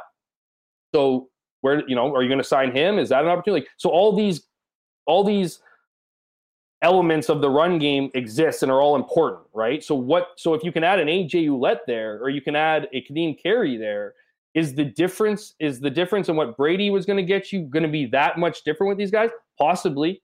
You know, nothing against Brady was unbelievable last season, so it's very much possibly. But if you don't get Dalton Schoen, how are you replacing his yards and touchdowns? How are you doing it? You're going to throw more to Drew Wolitarsky? You know, he's you know, are you going to go out in free agency and look for a guy who can lead the league again in in in in, in touchdowns, yards in his rookie season? You know, this guy's you know Dalton Schoen, just like Brady Oliveira. I call them clean players. They're guys, you know, they're guys who on Saturday night or on Friday night you don't have to worry about coming back and having to type up a press release. You know what I mean? These are these, these are guys that you want in your locker room. They give 150 percent. Like it's it's it's guys that you want. But then you look at Dalton Schoen. How do you replace that? How do you? That's well, a lot of. Is it going to be, hey, Danny, Ted, get back well, to work? And, and, do you have some guys is, that can come in and can you do it again? A, absolutely, and that's probably going to be the case for Demerio Houston. You know, it's probably going to be the case for Rush End, right? You know, Jackson Jeffcoat's probably not coming back. You know, Demerio Houston doesn't have a contract, and he played well last year. That means probably he's not coming back. You know, anyone who doesn't have a contract right now, it's it's bordering on unlikely territory right? I'm not saying there isn't going to be someone isn't signed. You know, I can see a guy like Brandon Alexander signed under the under the wire. You know, those kind of guys. But the guys who are the top end guys, you know, guys who are viewed as stars, if you will, in this league, are are on the unlikely situation right now if they aren't. But teams are doing everything they can to get them, and I just I think it's it's going to be fascinating. There's potential. I don't think there's potential. I wouldn't put it at zero percent, but I put it close to that. That both come back. Um, and there's certainly not 100% that one comes back. And it's certainly not 0% that neither of them come back. So it is a really up in the air thing, but we're going to get answers on that in about a week. Jeff Hamilton from the Winnipeg Free Press with us on Winnipeg Sports Talk. Make sure to be uh, following all of Jeff's work throughout this free agency tampering period into next week in the pages of the Winnipeg uh, Winnipeg Free Press. Uh, just before we go, one more question as it relates to the Bombers, and I guess in some ways CFL free agency, but it's more about something that's already done. Streveler is back. Um, he's such a unique player. We've seen him before do many things for Winnipeg. I imagine they'll want to use him as much as possible. What do you see Streveler's role being for the Bombers um, in comparison um, to other quote unquote backup short yardage quarterbacks? I think it's exactly the same role, if not a bit, you know, more built upon um, that he had when he was here, right? I mean, he was under Paul LaPolice for that one year in 2019, um, or both years, I guess he would have been under Paul LaPolice because he was in 2018 and 2019. They won, he was gone. So we don't really know exactly what Buck Pierce has up his sleeve, you know, for Chris Streveler in this offense. But I have to think, he, you know, that he would exploit his his strengths, and those strengths being obviously running with the ball. So we're looking at the very minimum, you know, a short yardage quarterback on steroids. Where you know, I I, I get that Dakota Prukop is is athletic and he was a great short yardage guy. This is this is like a linebacker running. You know, like I mean, this is a guy who's going to I think factor into you know, be a great short yardage guy and and um, and certainly not be not be any concerns for the club and on on third and short or any any distance is short. And then you offer like you know we saw this with uh, Dakota Prukop right where he would stay in and run some of the offense. I imagine that would be certainly up Chris Streveler's uh, you know alley. And then I would add different wrinkles to it. Maybe there's certain packages that they have you know, um, say they don't have a Brady Oliveira. There's probably certain packages that they have. If they're at the seven yard line, you know, on you know on the, on the opponent's seven yard line, why wouldn't you give it to Streveler to run the ball? You don't even have to hide it. You know, like that's like that's the kind of unique skill set and and and power that he brings. And so, and now I'm ignoring all the throwing part, really. And I think that I, I think there's a and you know for good reason. There's a you know there's a knock on his throwing ability and whatnot. But this is a guy who went in you know, this is what we saw in Winnipeg, and he still was pretty good. He threw a touchdown pass in the Grey Cup game. Of course, we saw that pick six when he played for the Cardinals and yada yada. But anyone who tuned in to last year's preseason, I'm sorry, man, but getting thrown in there with literally zero reps at practice and throwing three darts for game-winning touchdowns in a row and having your coach call it the best preseason in NFL history. Like, let's give the guy a little bit of the benefit of the doubt here that he can complete a pass in the CFL, and let's just wait for him to come up here and figure that out. But I think it adds a massive wrinkle. I think it adds, you know, I think it forces teams to just forces teams to not necessarily focus on Chris Streveler, but have to go out of their way to plan for him because they know what he brings, they know what he offers. So it's just another one of those wrinkles, I think, uh, for the for the uh, playbook. But we'll see what what what Buck Pierce has in store. You, you know what's funny? I was uh, we were I was talking about this with a buddy uh, on the weekend, and you know, it was part of a bigger conversation as to what the Bombers were going to look like. Uh, you know, if Brady Oliveira's gone and Dalton Schoen's gone, and then we got talking about Streveler. And it was part of a conversation as to where the Bombers go if Brady Oliveira signs elsewhere. and we got talking about Ouellette. Uh, and if he was uh, coming in, I mean, the guy is just an absolute tank. Um, so is Brady. And I mean, listen, regardless of who it is, if you still have a pretty legit running back in that backfield, and Chris Streveler is in in your rushing offense, as long as the offensive line doesn't take a huge step back, which certainly is not part of the plan, although they may have some work to do if Jermarcus is gone. I mean, that's a pretty, pretty intimidating um, challenge for a defense. And I think from Buck Pierce's perspective, knowing that Chris is coming back, knowing what Lapo had done with him in a very unique role in the past, it does bring up some uh, some pretty tantalizing options when, for uh, for the offensive coordinator. But also, even if you lay all your cards on the table and say, "Can you stop us?" You start with Streveler and a top running back in the background behind guys like Stanley Bryant and the rest of the guys the Bombers have up front. I mean, that is uh, that's bully ball and uh, I have a feeling that they uh, that that would be something that I think a lot of fans would be very pleased with, even if it's not number twenty in the backfield. Well, I'm I'm also forgetting this. Us when I believe the last time Chris Streveler was in this league, he wasn't allowed to be on the same field as as Zach Collaros. So now that the league has opened up the two quarterback opportunities, you know, I don't I don't want to suggest Buck Pierce is licking his lips right now. He might be rolling his eyes at the suggestion, but I do think it does at least offer the. How do you, you not know, consider the, that? Well, that's my point. How do you not consider it? What it would look like? What the possibilities are? I mean, that's uh, excuse me. That would be a very, very interesting wrinkle if uh, you know Buck Pierce can can figure out a way to get both Streveler and Zach Collaros on the field at the same time. Hey, uh, what um, uh, what's cooking? I imagine. I mean, you're just going to be all over the CFL news for uh, for the week. Um, um that's uh, pretty much um, job number one for you over the course of really now, right up until the 13th and beyond. Yeah, just keeping my ears to the pavement and uh, yeah, covering CFL, keeping an eye on, on on NHL and stuff, and got some other stuff brewing in the background that I hope to share with you guys at a later date. But busy week nonetheless, and just looking forward to uh, you know definitely looking forward to seeing all the action in the CFL circles because I think we're gonna I think we're in for a, an interesting an interesting week in a bit here. Hey, uh, speaking of football, uh, who's you get, get your nickel on Sunday in Vegas? I feel like if I told you, you'd be upset because I seem to be wrong against the uh, when I when I pick the, when I pick against the Chiefs. I you see the money coming in, it's all on Chiefs. Like it's heavy, heavy, heavy on Chiefs, and so and the line isn't moving at all. To be honest, I real, it's gone I, the other I originally, way. I originally was with the masses, and I felt like the Chiefs were the team to pick. And then then it was like someone threw out some Taylor Swift like conspiracy theory about around the number thirteen and and all that. I don't know if you saw that that. Uh, you know, whatever. And then, of and then I've seen sudden, it. I'm deep, sudden, deep into the Swifty streets yeah, online. And, and, and, then Brock Purdy, obviously, his number mm-hmm. shows up. So I don't know. I just think it's going to be an exciting game. I'm certainly in the midst. Uh, I'm in the midst of trying to figure out or finalize our our plans for for the big day. So um, yeah, it's just so much going on, man. Just a busy, really busy week in my awesome life. Good stuff, buddy. Uh, great, great hit as always. Uh, looking forward to all your work this week in the free press and uh, seeing what you got for us next week when uh, we really dive into it for real. Yeah, right on, man. Thanks a lot for having me on. Look forward to next week, and uh, yeah, shout out to the uh, the, the commenters. I, am sure it's a I'm sure it's a busy group there today. Lots to talk about this week. Yeah, no, there's a lot of them here. You uh, always bring them out. Have a good one, dude. And again, happy birthday. Uh, go back and get some rest after your big weekend. Thanks a lot, my man. Appreciate it. Have a good one. Uh, good stuff. All right, there's Jeff Hamilton. Connor Hrabchak's going to jump on with us for a little Monday round table.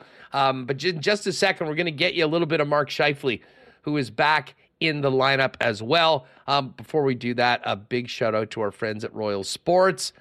Popped into Royal on the weekend. Uh, now, and I did jump the gun. Those Super Bowl t shirts and whatnot, they were not in on Saturday. They expected to get them today, but I will hold off sending you down there immediately until I get confirmation they're there. That being said, this week there's going to be tons of stuff. There's a whole whackload of Mahomes jerseys that came in.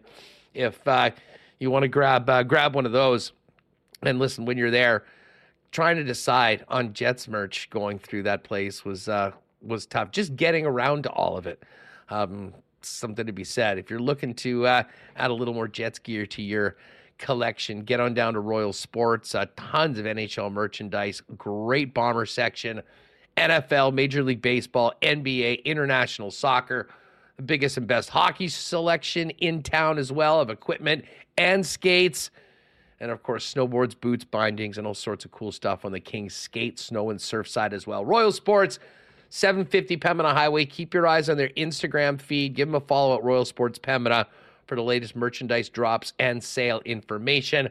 Imagine we'll hear it there first when the uh, Super Bowl gear gets in ahead of the big weekend, uh, the game on the weekend. Um, shout out to our friends at Boston Pizza. No Monday Night Football tonight. Football's sort of ending, winding down, but hockey's back. A couple games, which we'll get to in the Coolbet lines in a minute for you, but uh, no wait for the NHL season to get going. Of course, the Jets back at it tomorrow. Best spot to get together with your gang to watch the big game is always Boston Pizza, ice cold schooners, world famous BP wings, gourmet pizzas, and more. And if you are staying at home tonight, you can always get the great taste of BP by ordering online at Boston Pizza com. Uh, and by the way, we will have another Sport Manitoba. Uh, it takes a community to play event earlier uh, later on this week. Uh, but with the news coming out of London, um, important to uh, always refer back to uh, the safe sport programs and guidelines.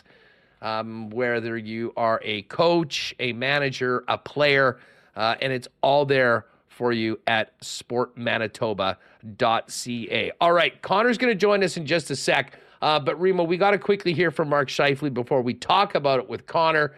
Um, Scheifele took the break, didn't play heading in, which I'm sure was disappointing to him. But uh, all anyone wanted to know was how 55's feeling and uh, coming back after the break. Yeah, yeah, all good now. The break uh, came at a good time, so it was nice to get some rest and, and be ready to rock uh, come Tuesday.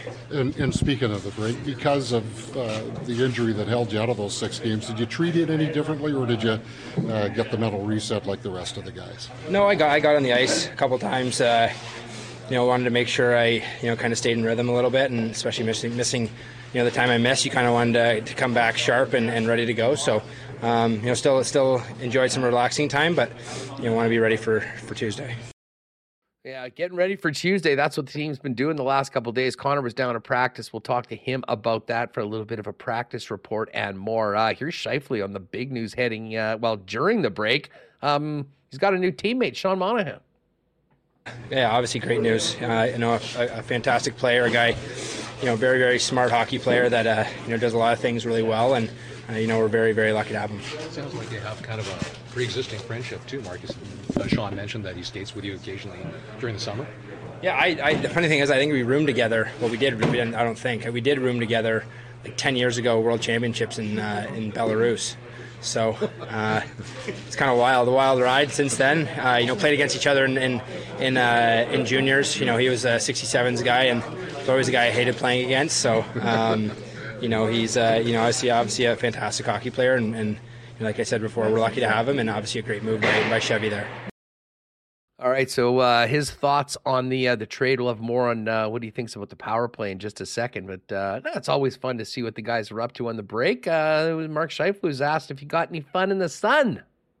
I got away. I got I got some sunshine and was able to get on the ice too. So, um, you know, getting getting some vitamin D was was crucial, especially with the weather we've been having right right now. It feels like the clouds are on top of you, but um, you know, obviously uh, just nice to get nice to kind of do do a little bit of everything, and obviously excited to get back at it and get get to practice and and uh, and be with all the guys again and and feel more in rhythm. So that's always a good feeling. Have you been medically cleared yet, though? Pardon? Have you been medically cleared yet to play? I, I, I, don't know. I don't know the actual question. Uh, I don't know the, the legal term, but I, I, I, I feel good. I'm I'm ready to rock. I'm sure that I'm sure I'll talk to the trainers now, but um, you know I feel I feel great and and uh, you know excited to get back at it last week going in without Mark Scheifele, and really, if you want to look at you know the six games or so that he missed, a bit of uh, an offensive drought for the club. Uh, talked about uh, just looking for the team to get back to form starting tomorrow night in Pitt.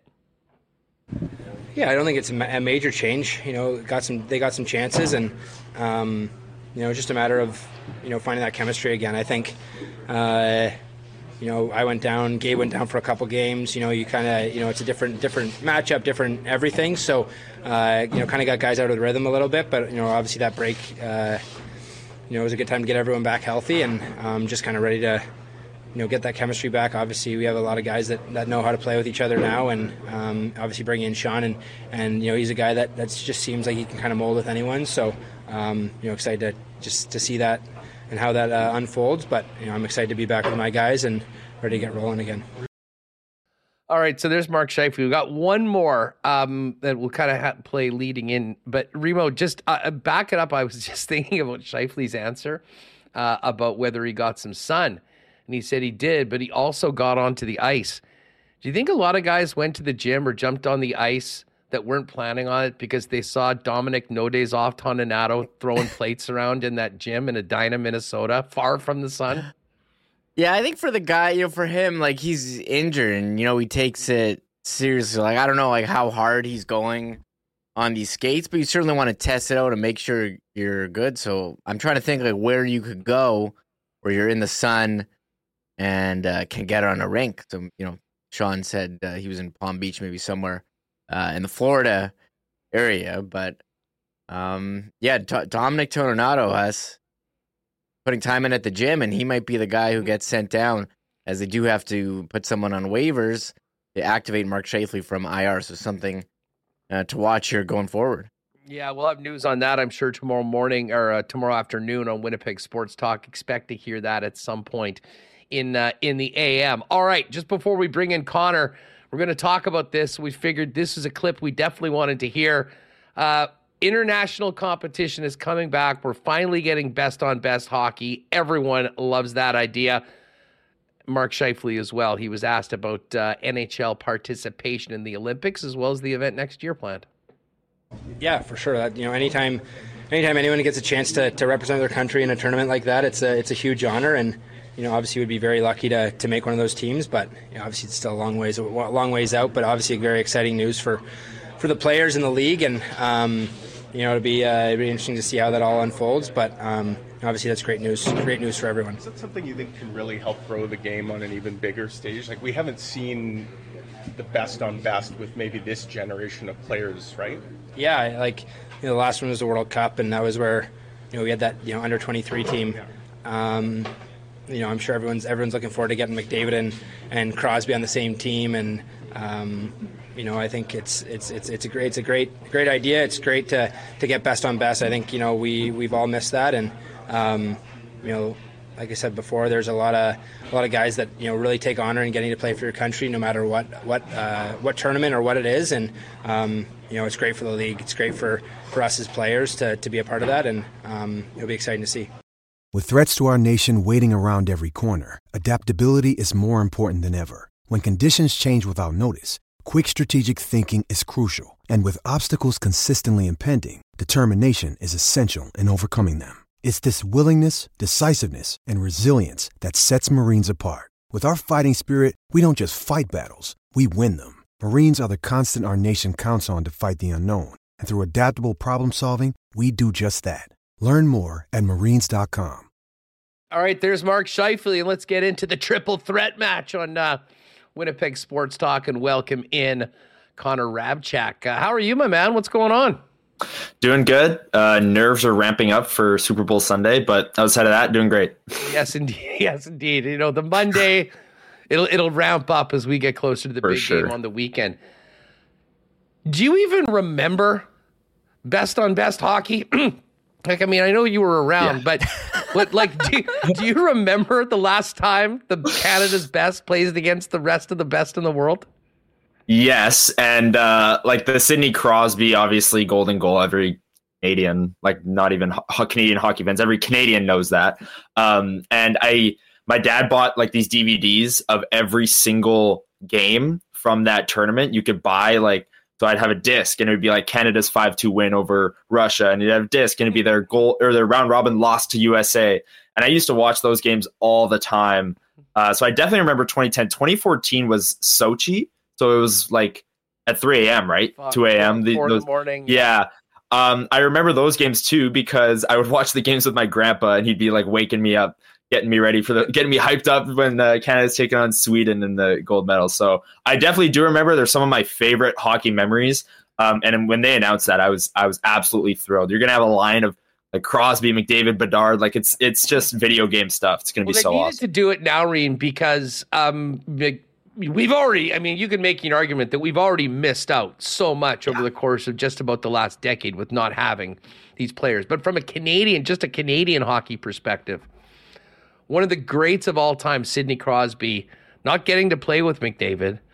Now Bedard's in here. I mean, if they didn't do it now, it was never going to happen. And uh, I think that's part of how excited people are, even for what's going to happen next year, because we're going to finally get to see, uh, you know, really in some ways, three generations of Canadian superstars finally playing together.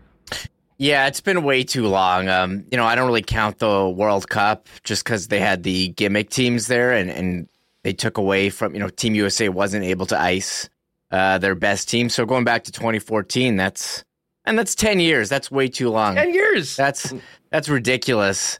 And again, growing up, you know, for me is the 96 World Cup, 98 Nagano, 02 was the top for me and uh, 06 disappointment, but again, you know, so much fun discussing who's going to make the team, uh, doing Olympic hockey pools, you know, watching the top hockey, not even Canada. One of my favorite games was Russia against Slovakia very late in the 2010 Vancouver Olympics. I believe it went to uh, a shootout, and I remember it was just so awesome uh, seeing all these great players. So we have this Four Nations Cup, which is I think disappointing for some of the great Czech and, and Slovak players. You know, mm-hmm. Draisaitl's not the game. Also, you know, he's Germany, but uh, I think you get it started next year, and you can see Canada and USA go head to head, which is what you know we've all been waiting for. But then you have the Olympics, where yes, bring back memories of waking up at 4 a.m. and uh, having a couple drinks and inviting inviting everyone over. Uh, that was so much fun uh, in 2014, as ridiculous as it was. So the, yeah, I think this is great. And again, you've seen baseball, the success they've had over the last 20 years with the World Baseball Classic. Their last two extremely successful, and hockey's just been lagging behind in that area. And they're arguing with the IOC and IIHF about you know, I think valid stuff. I guess who's going to pay? I got that. I, I, I think valid stuff. Who's going to pay for pay for uh, what insurance and what accommodations? And the most, the one biggest one for me is um, video rights because who's seen a highlight here of anything at the Olympics from any NHL player? You haven't. They can't get played. It's going to be the Crosby anniversary of the Golden Goal um, coming up, I guess, later this month.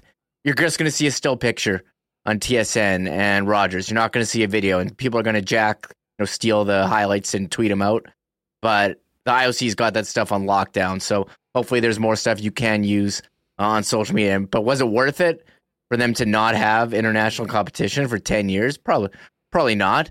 But uh, you know, we don't have need to dwell on the past. We can look forward to the future, and uh, certainly very, very exciting. And well, can't wait to do our fantasy lineups. Oh my God, that'll be great. Well, and, and, and speaking of looking ahead to the future, I mean, Schickster just mentioned in chat, would Crosby make the 2026 team? Uh, he will 2025, but 2026. I'll say yes on that, Connor, but I will say that the role of Sidney Crosby on that team probably significantly different than his role on the other Canada teams that uh, he's been on in the past. I agree. I think even if he's in a bottom six role, it's Sidney Crosby. Like he he's gonna be the captain of Canada if he makes the team. Like that's just that's just written in stone because because it's Sidney Crosby. Um, and yeah, McDavid will be 29, I believe. Bedard will be 20 um, or 21. I'm not sure when his birthday is, but that's uh, I think Crosby's kind of a lock just because he's a, a Canadian hockey legend. And uh, yeah, th- this like we Remis brought it up there, but this is how you grow the game. He brought up the baseball classic Ohtani Trout 3 2 game, 3 2 count. Like that's how you grow sports. That's how you reach a national audience. Um, that's how you create like legendary moments in your sport. And when it's uh, tie game in overtime and Sidney Crosby scores the golden goal against USA, that's like a moment that is in hockey history forever. And you haven't had that for the past decade because you haven't had best on best. The Four Nations tournament, uh, kind of a, a cheap out. They announced that before they had Olympics uh, competition. So they kind of were just like, oh, this will satisfy the best on best crowd. But now we have both, and they're looking to do a schedule where it's like Olympics, World Cup, um, Olympics, World Cup. So every two years will be a best on best, which is nice because, like I said, this is how you grow the game on an international. Yeah, level. and listen, I mean the, the the four nations thing next year, I'm fully in. I mean, like the Russians yeah, with what Russia's doing internationally. I mean, I kind of doubt that they'll be back in the Olympics in 2026. So I mean, that's no one can do anything about that. If you're banned, you're banned. Like, would it be great to have the Czechs in there and the Slovaks and the Swiss for sure? But as far as what they can realistically do with NHL players next year, I mean, let's face it, you know, it, all big tournament better for sure. But if you had just told me that Canada and the US were going to play a best on best, best of three or something, I would be all in on that. So, I mean, listen, we'll we'll take what we can get right now, and we'll definitely look forward to the 2026 Olympics for uh, the next massive, full international tournament with best on best. But Reem, you know, he brought up Crosby. I'm not even sure that he'll for sure be the captain. I mean, I think probably be given to him. I could see him potentially, seemingly almost pass the torch um, to McDavid, who will probably be. But how about this? When we're thinking about these Canadian like generational stars, if we want to call them that, don't be surprised if at some point, whether it's next year or in 2026, we see a line with McDavid centering Crosby and Bedard. Sign me up for that, Reem. What about uh, McDavid with Crosby and MacKinnon? We just saw Crosby and MacKinnon on the All Star. I'm not. And how does Bedard fit in? Uh, very, you know, going to be awesome just coming up with these combinations. You mentioned Crosby. Lots of center depth. Yeah, lots of center. You know, you mentioned, you know, having an older Crosby. Going to be 30, turning to what, 37. This year would be 38. Um, what for the Olympics? And I'm trying to think of Scott Niedermayer, who was, you know, the older guy on the 2010 team, which had a lot of younger players like Jonathan Toews, uh, Mike Richards at the time. And he was 36 then. So Crosby would be 38. That would be. Uh, we'll have to see how he's playing. You know, it's fun to say now. Oh, Crosby now for sure. He's at playing uh, just as good he's at, he's ever played. We'll see how he is in two years. You know, you mentioned the depth at center. The other team, the area where Canada doesn't have a lot of depth, Huss, is in goal. And who is starting game one for Canada. Are you ready to roll out confident in Jordan Binnington as No. your goalie for game game one? No, you know who's going to be? You know who's going to be the guy? And uh, this is great because I hadn't really thought about him too much. Okay. To be honest, didn't know that he was Canadian. All right. Uh, Adin Hill. Oh man. Adin Hill and Adin Hill's numbers this year are absolutely insane. Now he has been injured, but like Hellebuyck's running away with it this year, you know, because of just how brilliant he's been and how much he's played. But Adin Hill's numbers in games are actually better than Hellebuyck's this year.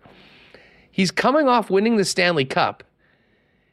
He has a 194 goals against average. He's 12 2 and 2 and a 936 save percentage. So I'll give him this. If anybody thought that that was a fashion a flash in the pan run to a cup when he played so well, considering he was the backup behind LB when the playoffs started, uh, he's done nothing but strengthening strengthen his argument. And if I mean, I'm telling you right now, if you had to make a selection as to who would be Canada's goaltender, uh, it- it's got to be Adin Hill. I thought you were going to say Logan Thompson, who's played pretty well, but the other guy, I think, making a case for Canada, and maybe you feel a bit uh, better about their goaltending situation. They don't have, you know, Jake Oettinger and uh, Connor Hellebuyck, and what Swayman was just in the All Star game too. Uh, how about Stuart Skinner? What he's done here with Edmonton since the coaching change? Still a pretty young goalie, Huss, uh, but he's in his second season. He's 25, but he's in his second uh, full season, and look, I got off to the rough start here, but it, you know, in January, nine games, nine fifty three save percentage, one thirty three goals against. December, nine one five save percentage, two twenty six goals against. So the last two months, you know, since the coaching change, he's had some elite, elite numbers, and I think he would certainly be an option too uh, for I'll Canada. take both of the guys. I'll take both of those guys above Binnington. Binnington is way, way too much of a. Uh, I don't want to call him. Well, he is a bit of a hothead too, but you know he just runs so hot and cold. I mean, if you can get him on a heater, can he win you games for sure?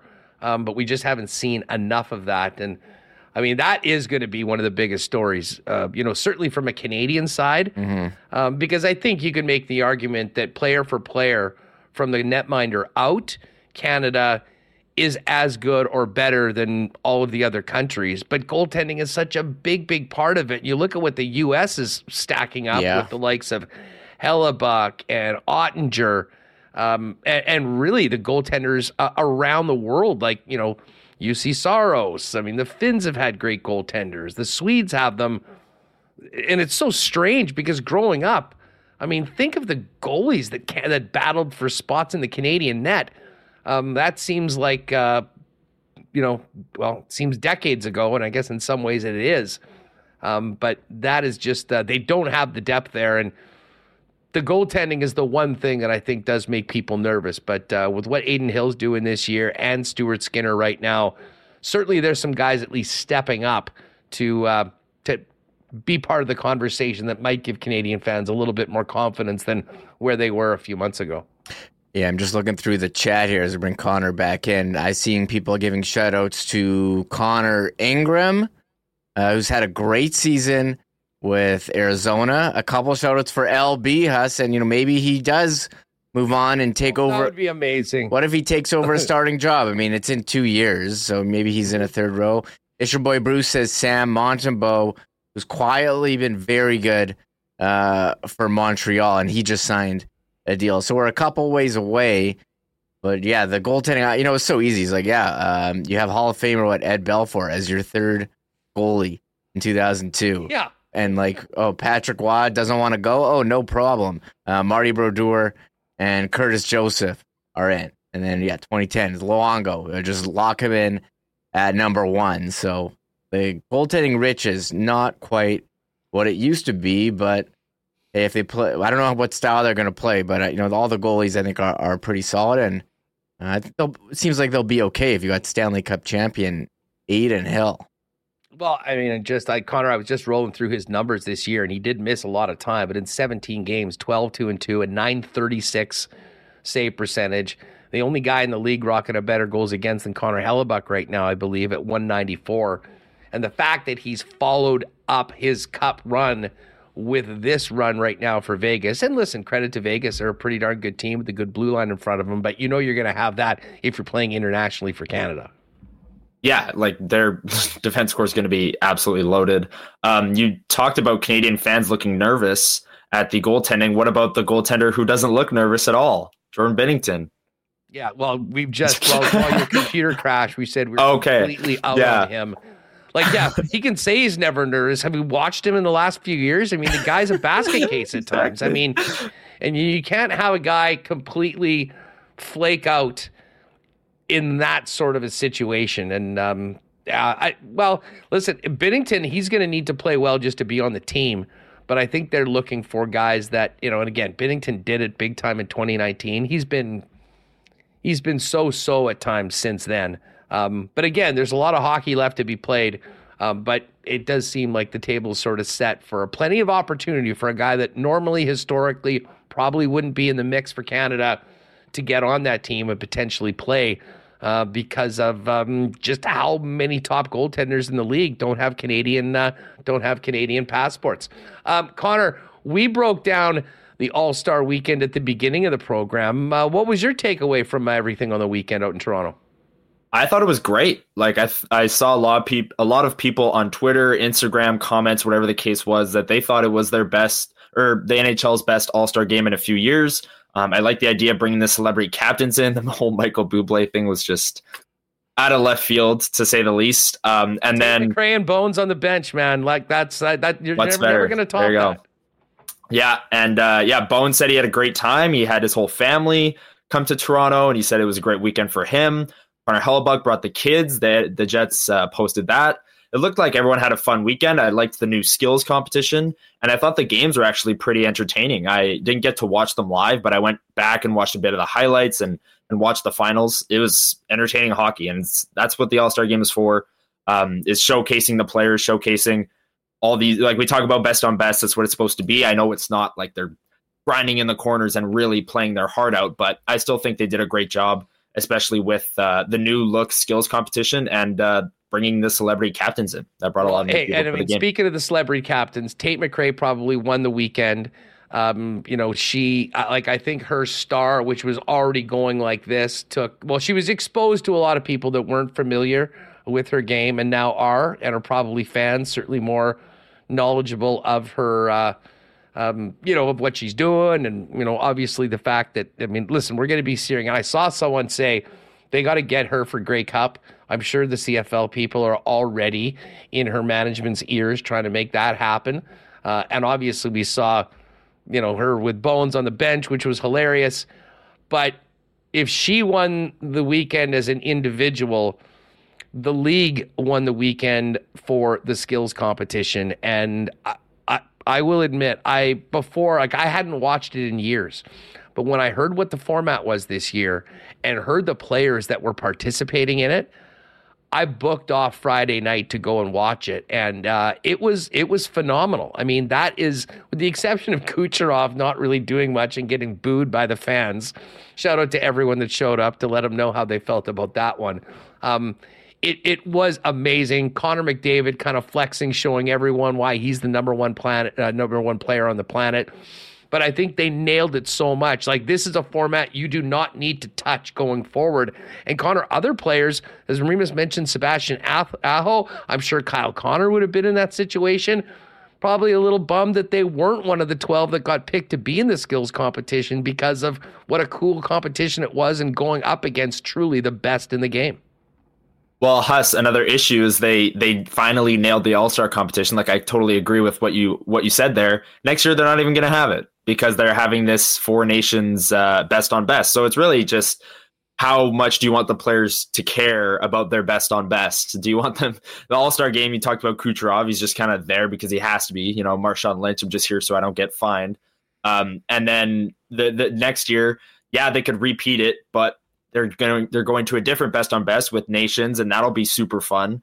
Uh, so we'll have to wait another year until we see this again. But I totally it might agree. Be two. I, I nailed it. It might be it might two be. because I think. And hey, listen, if it's between the skills competition and best on best, yeah, best you on can best. leave that yeah. skills competition forever. Um, but when they do do All Star festivities, this is going to be. I mean, I think Connor McDavid set the bar. You use the same, the exact same competitions going forward. You'll have a measure for the performances, and um, and Remo, they're at the point now where I have to say it ain't broke, so don't fix it. Let's do this for a number of All Star games. Build off of it. People are know what's going to expect, and um, I think that's the, that that's the big takeaway that they finally got this thing right. The players were into it, and it was uh, to me far and away the highlight of the event. It wasn't on the Saturday; it was Friday night. Yeah, again, I like seeing the players show off uh, their skill. You know, stick handling through the pucks or the little nets, accuracy shooting, the hardest shot. You love seeing their skill. And we just hadn't seen that, and if you make it a competition that can get players interested, yeah, maybe you have to put you know some money on the line. But I think maybe you have guys hungry. Maybe there's some great player on a ELC who's interested. Um, but yeah, maybe Connor McDavid comes and he just defends his title and smokes everyone every year. I'm here for that too. But I think you have a lot where you can compare uh, year after year. You make it a marquee event where you know you have you know, eight star, you know, legit star players in. And I actually thought Matt Barzal, if you could hit the puck in those mini nets, he might have had a chance there. And McDavid, uh, so fast. he was man. He I think he impressed a lot of people in that event. So uh, really exciting. I think yeah, more play. I know I spoke at the beginning. Sebastian Aho said that you know he was disappointed he didn't get picked. These guys want a shot at that million dollars, and you know again, it's like the home run derby. You only have eight or so players in, and have some kind of trophy, some kind of belt, have it mean something. I think it's great. So for good step forward, but it is you know you get this momentum, and now we don't have for two years, but you do have you know best on best hockey. So I'm not no going one's to complain. be complaining. No, one's going to be complaining. Uh, getting Canada to play the USA, but you know more ways to focus on the stars of the game, give fans what they want to see uh, outside a regular season that you know does drag on at some points. Um, you know with the uh, 80 plus games on the schedule. Um, listen, before we get to, I, I'll say one other thing about the skills competition it was a very fun thing to bet on, and you know, in today's world where there's so many options to uh, put a little sprinkle down on some things. Um, it certainly did add. And I'm not sure we're ever going to be getting Connor McDavid as a six to one uh, favorite to win or five to one on the skills competition, but we'll always remember this one. I have a feeling he'll be a much shorter favorite uh, favorite next year. Um, listen, we are going to get to the Coolbet lines, and maybe we'll just transition into it with this, Connor. You mentioned it is Super Bowl week. Now the teams are there practicing. I think the the media nights tonight. What um, where where are you at now about the big game with your Niners being a, a slight favorite to uh, win the championship against uh, Mahomes and my Chiefs? So quickly before I answer, what is the line now? Uh, Is it's it been two. It's been two all been two? weekend. Okay. Uh, and again, like I don't think anyone, very many people are going to be betting the point spread on this game. Um, but the money line, like the money line, has gone towards the Niners for the last little bit, which is interesting because it seems like more the money is on the Kansas City Chiefs. Uh, but the Niners are at minus 128 right now, and the Chiefs is the biggest number the money line's been in at plus 113 all week long. That being said, we're not talking about a massive favorite by any stretch of the imagination. The spread's been one and a half or two points pretty much uh, ever since the matchup was uh, put together. Yeah, and I, I'm going to be incredibly nervous heading into the weekend, no matter what. It's Patrick Mahomes, it's the Kansas City Chiefs. Just feels like they have this plot armor around them where they just can't lose. Um, so I, I'm incredibly nervous, and yeah, they're they're favored, they're slight favorites. I take that as a coin flip. Um, but yeah, I, I'm feeling good. the The Niners today, they're a little distracted. Apparently, according to some of the the local beat writers there, they they're not happy with their practice field. They're practicing at UNLV, and apparently, it feels like they're practicing on a sponge. That's what Adam Schefter's saying. That's what the local reporters are saying. So I don't know what they're going to do if they're going to keep practicing on a sponge, quote unquote, um, or if they're going to move them to a different facility. But um, I don't like to hear that. The fact that the team is, you know, elsewhere mentally on, on the Monday. But you know, uh, we'll we'll see how it goes. But I, I still am feeling confident I'm, I'm trying to go into this with confidence, but it's really tough given the opponent and the quarterback on the other As side. a Chiefs fan, it has been like nothing warmed my heart more than seeing the pictures of the entire Raider locker room redone in red and the uh, Chiefs thing going over the Raider logo in the end zone. And again, as the AFC team, they're getting the Raiders practice facility, which um, obviously a little bit nicer than what the Niners are dealing with over at Yeah. uh, over at UNL. For King Mahomes. King Mahomes. Well, the, the NFL will do anything. They'll bow down to that guy. It's, it's, for ni- it's sure. nice that you're properly showing him the respect that he deserves as the guy. That being said, Sarcastically. not do to anything. AFC host and uh, AFC team gets the uh, gets the home uh, the home spot. Um, why don't we quickly get to the Coolbet lines? As I mentioned, we kind of kicked around some props today on the lock shop. Check that out over at the uh, um, uh, Edmonton Sports Talk channel. And actually, next few days, and again, we go live on the lock shop at noon, uh, leading into Winnipeg Sports Talk over at Edmonton Sports Talk. Uh, but Dusty and the fellas are doing all their shows from Vegas this week. Hooked up a little deal with the uh, airport, so um, they're going to be. They're not on Radio Row. They would have done if if they'd known this opportunity existed when uh, in advance. They would have gotten set up there. Uh, but I believe they're going to be doing their shows from the Park MGM. Um, so, anyways, it'll be fun to kind of get into Super Bowl week with the guys there. Uh, so that's the next three days. Um, and there's also, if you follow me on Instagram at Hustlerama or Twitter, the folks at CoolBet have a great contest. Very simple. All you need to do is follow CoolBet and myself and put in your score prediction. And uh, whoever nails it, I'm going to put together a nice package of a Coolbet swag for whoever wins. So that's up right now on Twitter or X and Instagram at Hustlerama. You'll find the link. Uh, follow accordingly with your prediction. As we mentioned, Coolbet lines right now. Nothing's changed over the course of the weekend. The Chiefs plus 113, the Niners minus 128. The total has not moved at all since the the uh, the number was dropped at 47 and a half. And if you do want the uh, if you do want the point spread, Niners two point favorites. One other note, and this was something I was quite anxious to see and get on. Uh, Jerick McKinnon has been activated from the IR. Uh, he's returning to practice. He'll be good to go for the game. And he has been added to the anytime touchdown scorers at plus 550, right there with Clyde Edwards Helaire and Marquez Valdes Scantling. Uh, knowing Andy Reid, um, McKinnon is such a versatile player. There'll be a few things in the playbook for McKinnon. I wouldn't be surprised if he goes to the house again, like he did last time against the 49ers when they played in the big game. He had that insurance touchdown uh, as part of that big 21 point fourth quarter rally that got the Chiefs over the uh, over the line. Uh, NHL tonight, we do have two games. Avalanche and the Rangers. Pick them minus 108 on each side and the Islanders in Toronto to take on the Maple Leafs. Islanders plus 136. That's come down a little bit. It was plus 142, I think, when we did the lock shop, and the Leafs minus 160. Connor, I'm interested in these games tonight in that, you know, both Toronto and Colorado, uh, their top players had very, very busy weekends. Obviously, Barzal was there and Shesterkin was there, although I don't think Shesterkin's playing. I think Quick's going tonight. Uh, but I'm always wondering how these teams are going to look, especially a team like the Leafs that had a much busier weekend than just about anybody else in the league. And yeah, they had four players there. Like it wasn't like they had one representative. Uh, they had the core four. Well, I guess not. John- Hosting, lots of partying with their boy Beebs.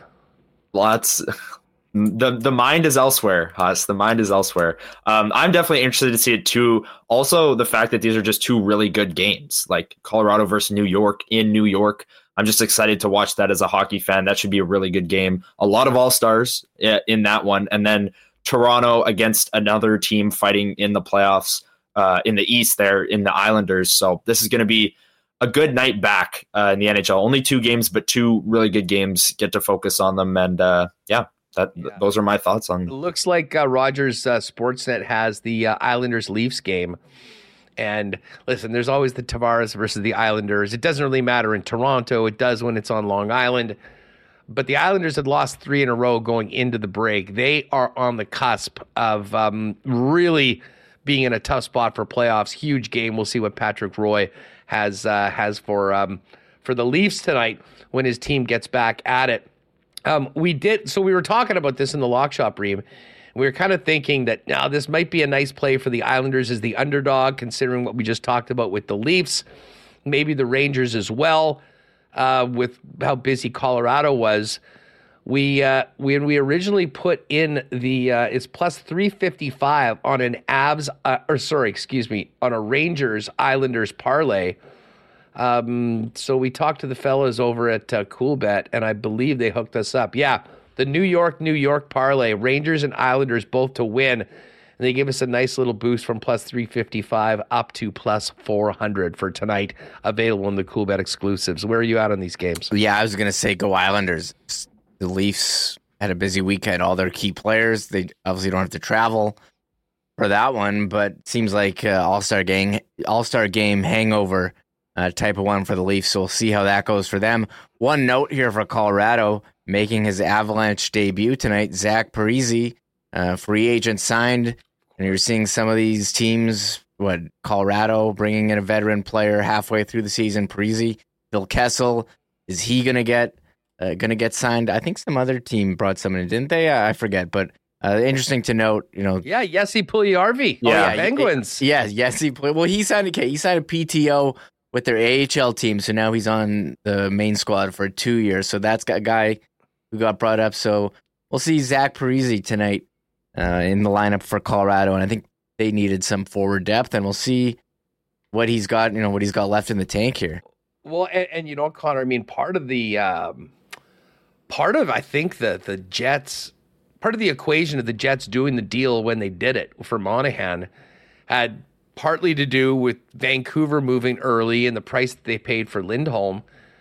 But we cannot forget the Colorado Avalanche have been looking for help at center. And, uh, you know, you got Nichushkin out right now, um, Ryan Johansen playing on the third line. Like right now, that team has Ross Colton playing in the middle of line two with Miles Wood and Logan O'Connor. I mean, that's not the Avalanche team that we remembered. And um, no surprise that the Avalanche are one of the teams mentioned in uh, the sweepstakes, if you want to call it that, to uh, get the services of Sean Monahan, and probably made it a lot easier for the Winnipeg Jets to part with that first round pick to get him to the peg now and not have him go to a potential rival in the division.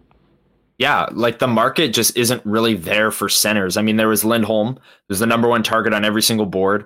Then Monahan kind of filled in behind him, and then Adam Henrique his name is out there as well as another center option, but the market is just kind of slim on centers. So as soon as the top domino falls, Lindholm goes, the Jets swoop in and get Monahan. And I really like that. That might be my favorite part of the deal is the timing of it, is the fact that Chevy didn't wait for the last center available on the market. Uh, he went and got his guy, and it was 35 games till the end of the season rather than 20 if they had traded for him on deadline day. I really like that. This extra 15 game stretch he'll be ready to go for the playoffs with chemistry if he stays with Perfetti and Ehlers or if they switch up the lines, whoever whoever that may be on the top power play unit, which we know the Jets desperately need help there. But I really like the timing of the deal. The center market was thin. As soon as Lindholm went, you knew Monahan was probably going to be in the coming days, at, at, least in the coming weeks. And uh, yeah, the Jets swooped in, and I, I really like the timing of the deal. Yeah, we might have two debuts tomorrow: Monahan for the Jets and Jesse Puljujarvi for uh, for the Pittsburgh Penguins. Uh, well, listen, I mean, uh, you know, we might have to get you on uh, later on on Friday's show as well. To uh, there's going to be a lot of pro Chiefs banter probably from a certain host on this program for the next few days, and uh, I think I'll be able to kind of kick it off with Remis, but maybe later on, Remo will have hacks on. On I'm sure heading into uh, the uh, the Super Bowl on Friday, as I got an afternoon flight. I'll be uh, ripping out, but uh, we'll have some speaks before the big game, Connor. But uh, don't wake up too many times in the middle of the night just thinking about smiling Patrick Mahomes. Well, what's this whole deal with uh, Taylor Swift and the number thirteen? Like, what's the number? What's Brock Purdy's number? Just... Thirteen. Well, that's bad news for him. Oh, is that bad news? I thought it was. I thought it was her lucky number. It is, and it's this is going to be her 13th Chiefs game of the year as well. Oh. And it's also Super Bowl 58. What's five plus eight? Huss, I don't want to hear it. I'm sorry. I just, I just don't want to hear it.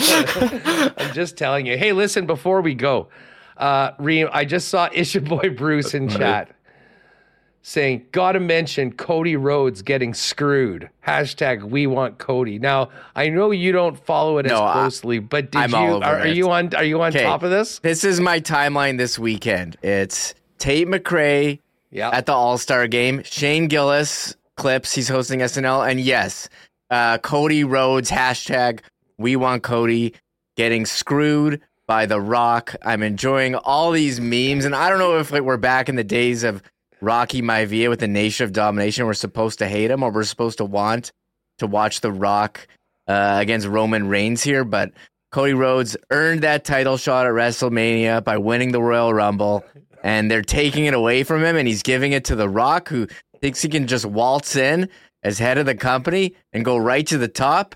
Seeing a lot of comparisons to what Hulk Hogan used to do back in the day. Uh, I'm seeing some hilarious memes on Twitter. Uh, so I don't know. People are pissed. I'm actually very intrigued at what's going to happen tonight on Raw. But uh, this is kind of where you get, if you're a casual wrestling guy, you kind of get back into it around the Royal Rumble, very exciting event, and WrestleMania as well. So I'm curious what they're going to do. And there's so much back stuff going on. Like this is just overshadowing all the stuff with Vince McMahon and the lawsuit stuff, which we're still paying Yeah. attention to. Not not as the worst thing for the WWE Yeah, to be happening right now. But uh, I am interested to see wh- what they're going to do here. As it seems like the fan base is revolting over finally getting this Rock Roman Reigns main event that you've been waiting for for a while, but it's just not coming at the right time and in the right and- way. And I and I don't know. I mean, like with a lot of things, like you know, you like if you, if you just judged Jet fans, for instance, on what Mm-hmm. you hear from Jet fans on Twitter, it is quite different from when you just talk to the loud people on Twitter as opposed to Yeah. go to your local bar and talk to a dozen people about the Jets. I mean, it's a different conversation. The IWC, as they call it, the Internet Wrestling Community, has to be one of the most, um, shall we say, demanding groups uh, on the internet. I mean, they have their takes, they go hard on it, and like everyone was pissed off that Cody didn't win last year. He should have so won. it was supposed to be. And I mean, to their to their defense, the whole theme of the Royal Rumble, they kept on talking about finish the story. That Yeah. was the thing that they didn't do last year. And then on Friday night, Cody goes, "No, I'm coming after you, but not at WrestleMania." Because The Rock's here, he comes in to do it. It was I was blown away. I was blown away. So, uh, Bruce, I hear you. Well, we'll see. Maybe they'll do something on uh, on Raw tonight.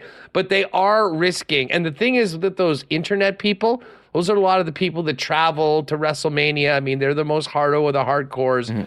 That entire narrative is out there right now, and I do wonder if they're thinking "Mm, maybe we screwed up. Although when you're at the building, if you're watching on Friday night, and I think they were in Alabama, when The Rock came out, they weren't going, oh, Cody's getting screwed. They're going right on. The Rock's here, and he's going with Roman Reigns. So I don't know. We'll see. But uh, you're you're exactly right, Remis. All of this discourse is perfect for the WWE right now because people aren't talking about what a sick bleep that Vince McMahon is and everything coming out of that lawsuit. The so the video on YouTube of uh, The Rock coming out on SmackDown, the most disliked video uh, that WWE's put out, and I think they're po- they're they were showing the videos at house shows on the weekend. The Rock's getting booed, and I think you know they thought the fans would rally behind Cody, but I don't know if they thought they'd turn on turn on The Rock. So I'm curious uh, how that's this the, is. that's gonna, the ultimate test, I guess, of how popular Cody is. yeah, so I'm curious. As long as it's not that bum CM Punk, if you ask me, that's my uh, that's my take on this. Um, anyways, well, Bruce, we'll uh, check out Raw tonight. Maybe we'll have another end of the show report on what happens uh, happens this evening. Tomorrow, though, um, gonna be great. We're gonna, uh, we hopefully we'll get some audio from the morning skate. Uh, we're going to get a chance to see Sean Monahan's debut with the Winnipeg Jets taking on the Pittsburgh Penguins. And again, your first chance to see Monahan wearing number 23, the historic number 23 of the Pony Boy, Alexei Ponikarovsky, for the Winnipeg Jets this coming Saturday, 6 p.m. start. Sidney Crosby in the house. Fill that building for that one and get your tickets if you haven't already. T. Conopoli, what did McMahon do? Uh, yeah, uh, look it up. Uh, we it, some of the stuff, to be honest, is just too disgusting to even mention on this program, even though we're on the internet and not bound by the guidelines of the CRTC. Um, don't forget our Coolbet exclusives up Rangers and Islanders tonight at plus 400. And if you haven't played a Coolbet before, use the promo code WST for a. Uh, uh, for a 100% bonus up to 200 bucks on uh, your deposit. And again, we will take more in the comments afterwards. Why not question of the day now that you've had a couple of uh, days to think about it. Where are you coming at on the Monahan trade? Lots of Monahan reaction coming into Winnipeg Sports Talk throughout the weekend. And we always do that through the Why Not question of the day for the gang at Not Autocorp over at Waverley and McGillivray. Um, Connor, great to have you back on the program, buddy, and uh, great stuff with Jets this week. You were really given a gift from Kevin Cheveldayoff, much like we were for the record-breaking Friday show. Uh, it would have been uh, breaking down 10 minute performances in All Star games, but in fact, you, uh, did Chevy get the hardest working jet for the weekend? I actually, I actually considered.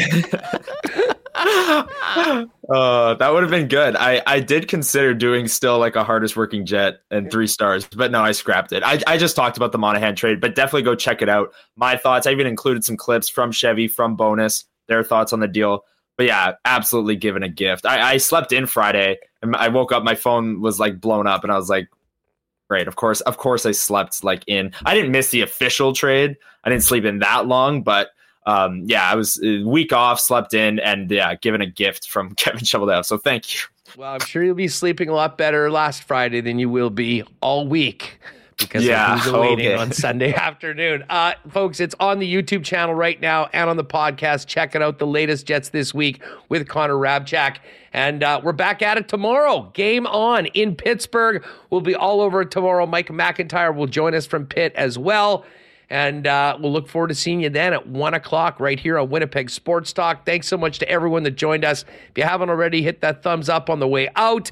And definitely make sure you're subscribed to the channel. Check out Jets this week and join us tomorrow at 1 right here on WST. Have a great Monday night. Oh my God! Oh!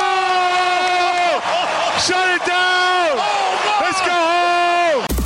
Thanks for tuning in to Winnipeg Sports Talk Daily. Make sure to subscribe on YouTube and your favorite podcast feed at winnipegsportstalk.com.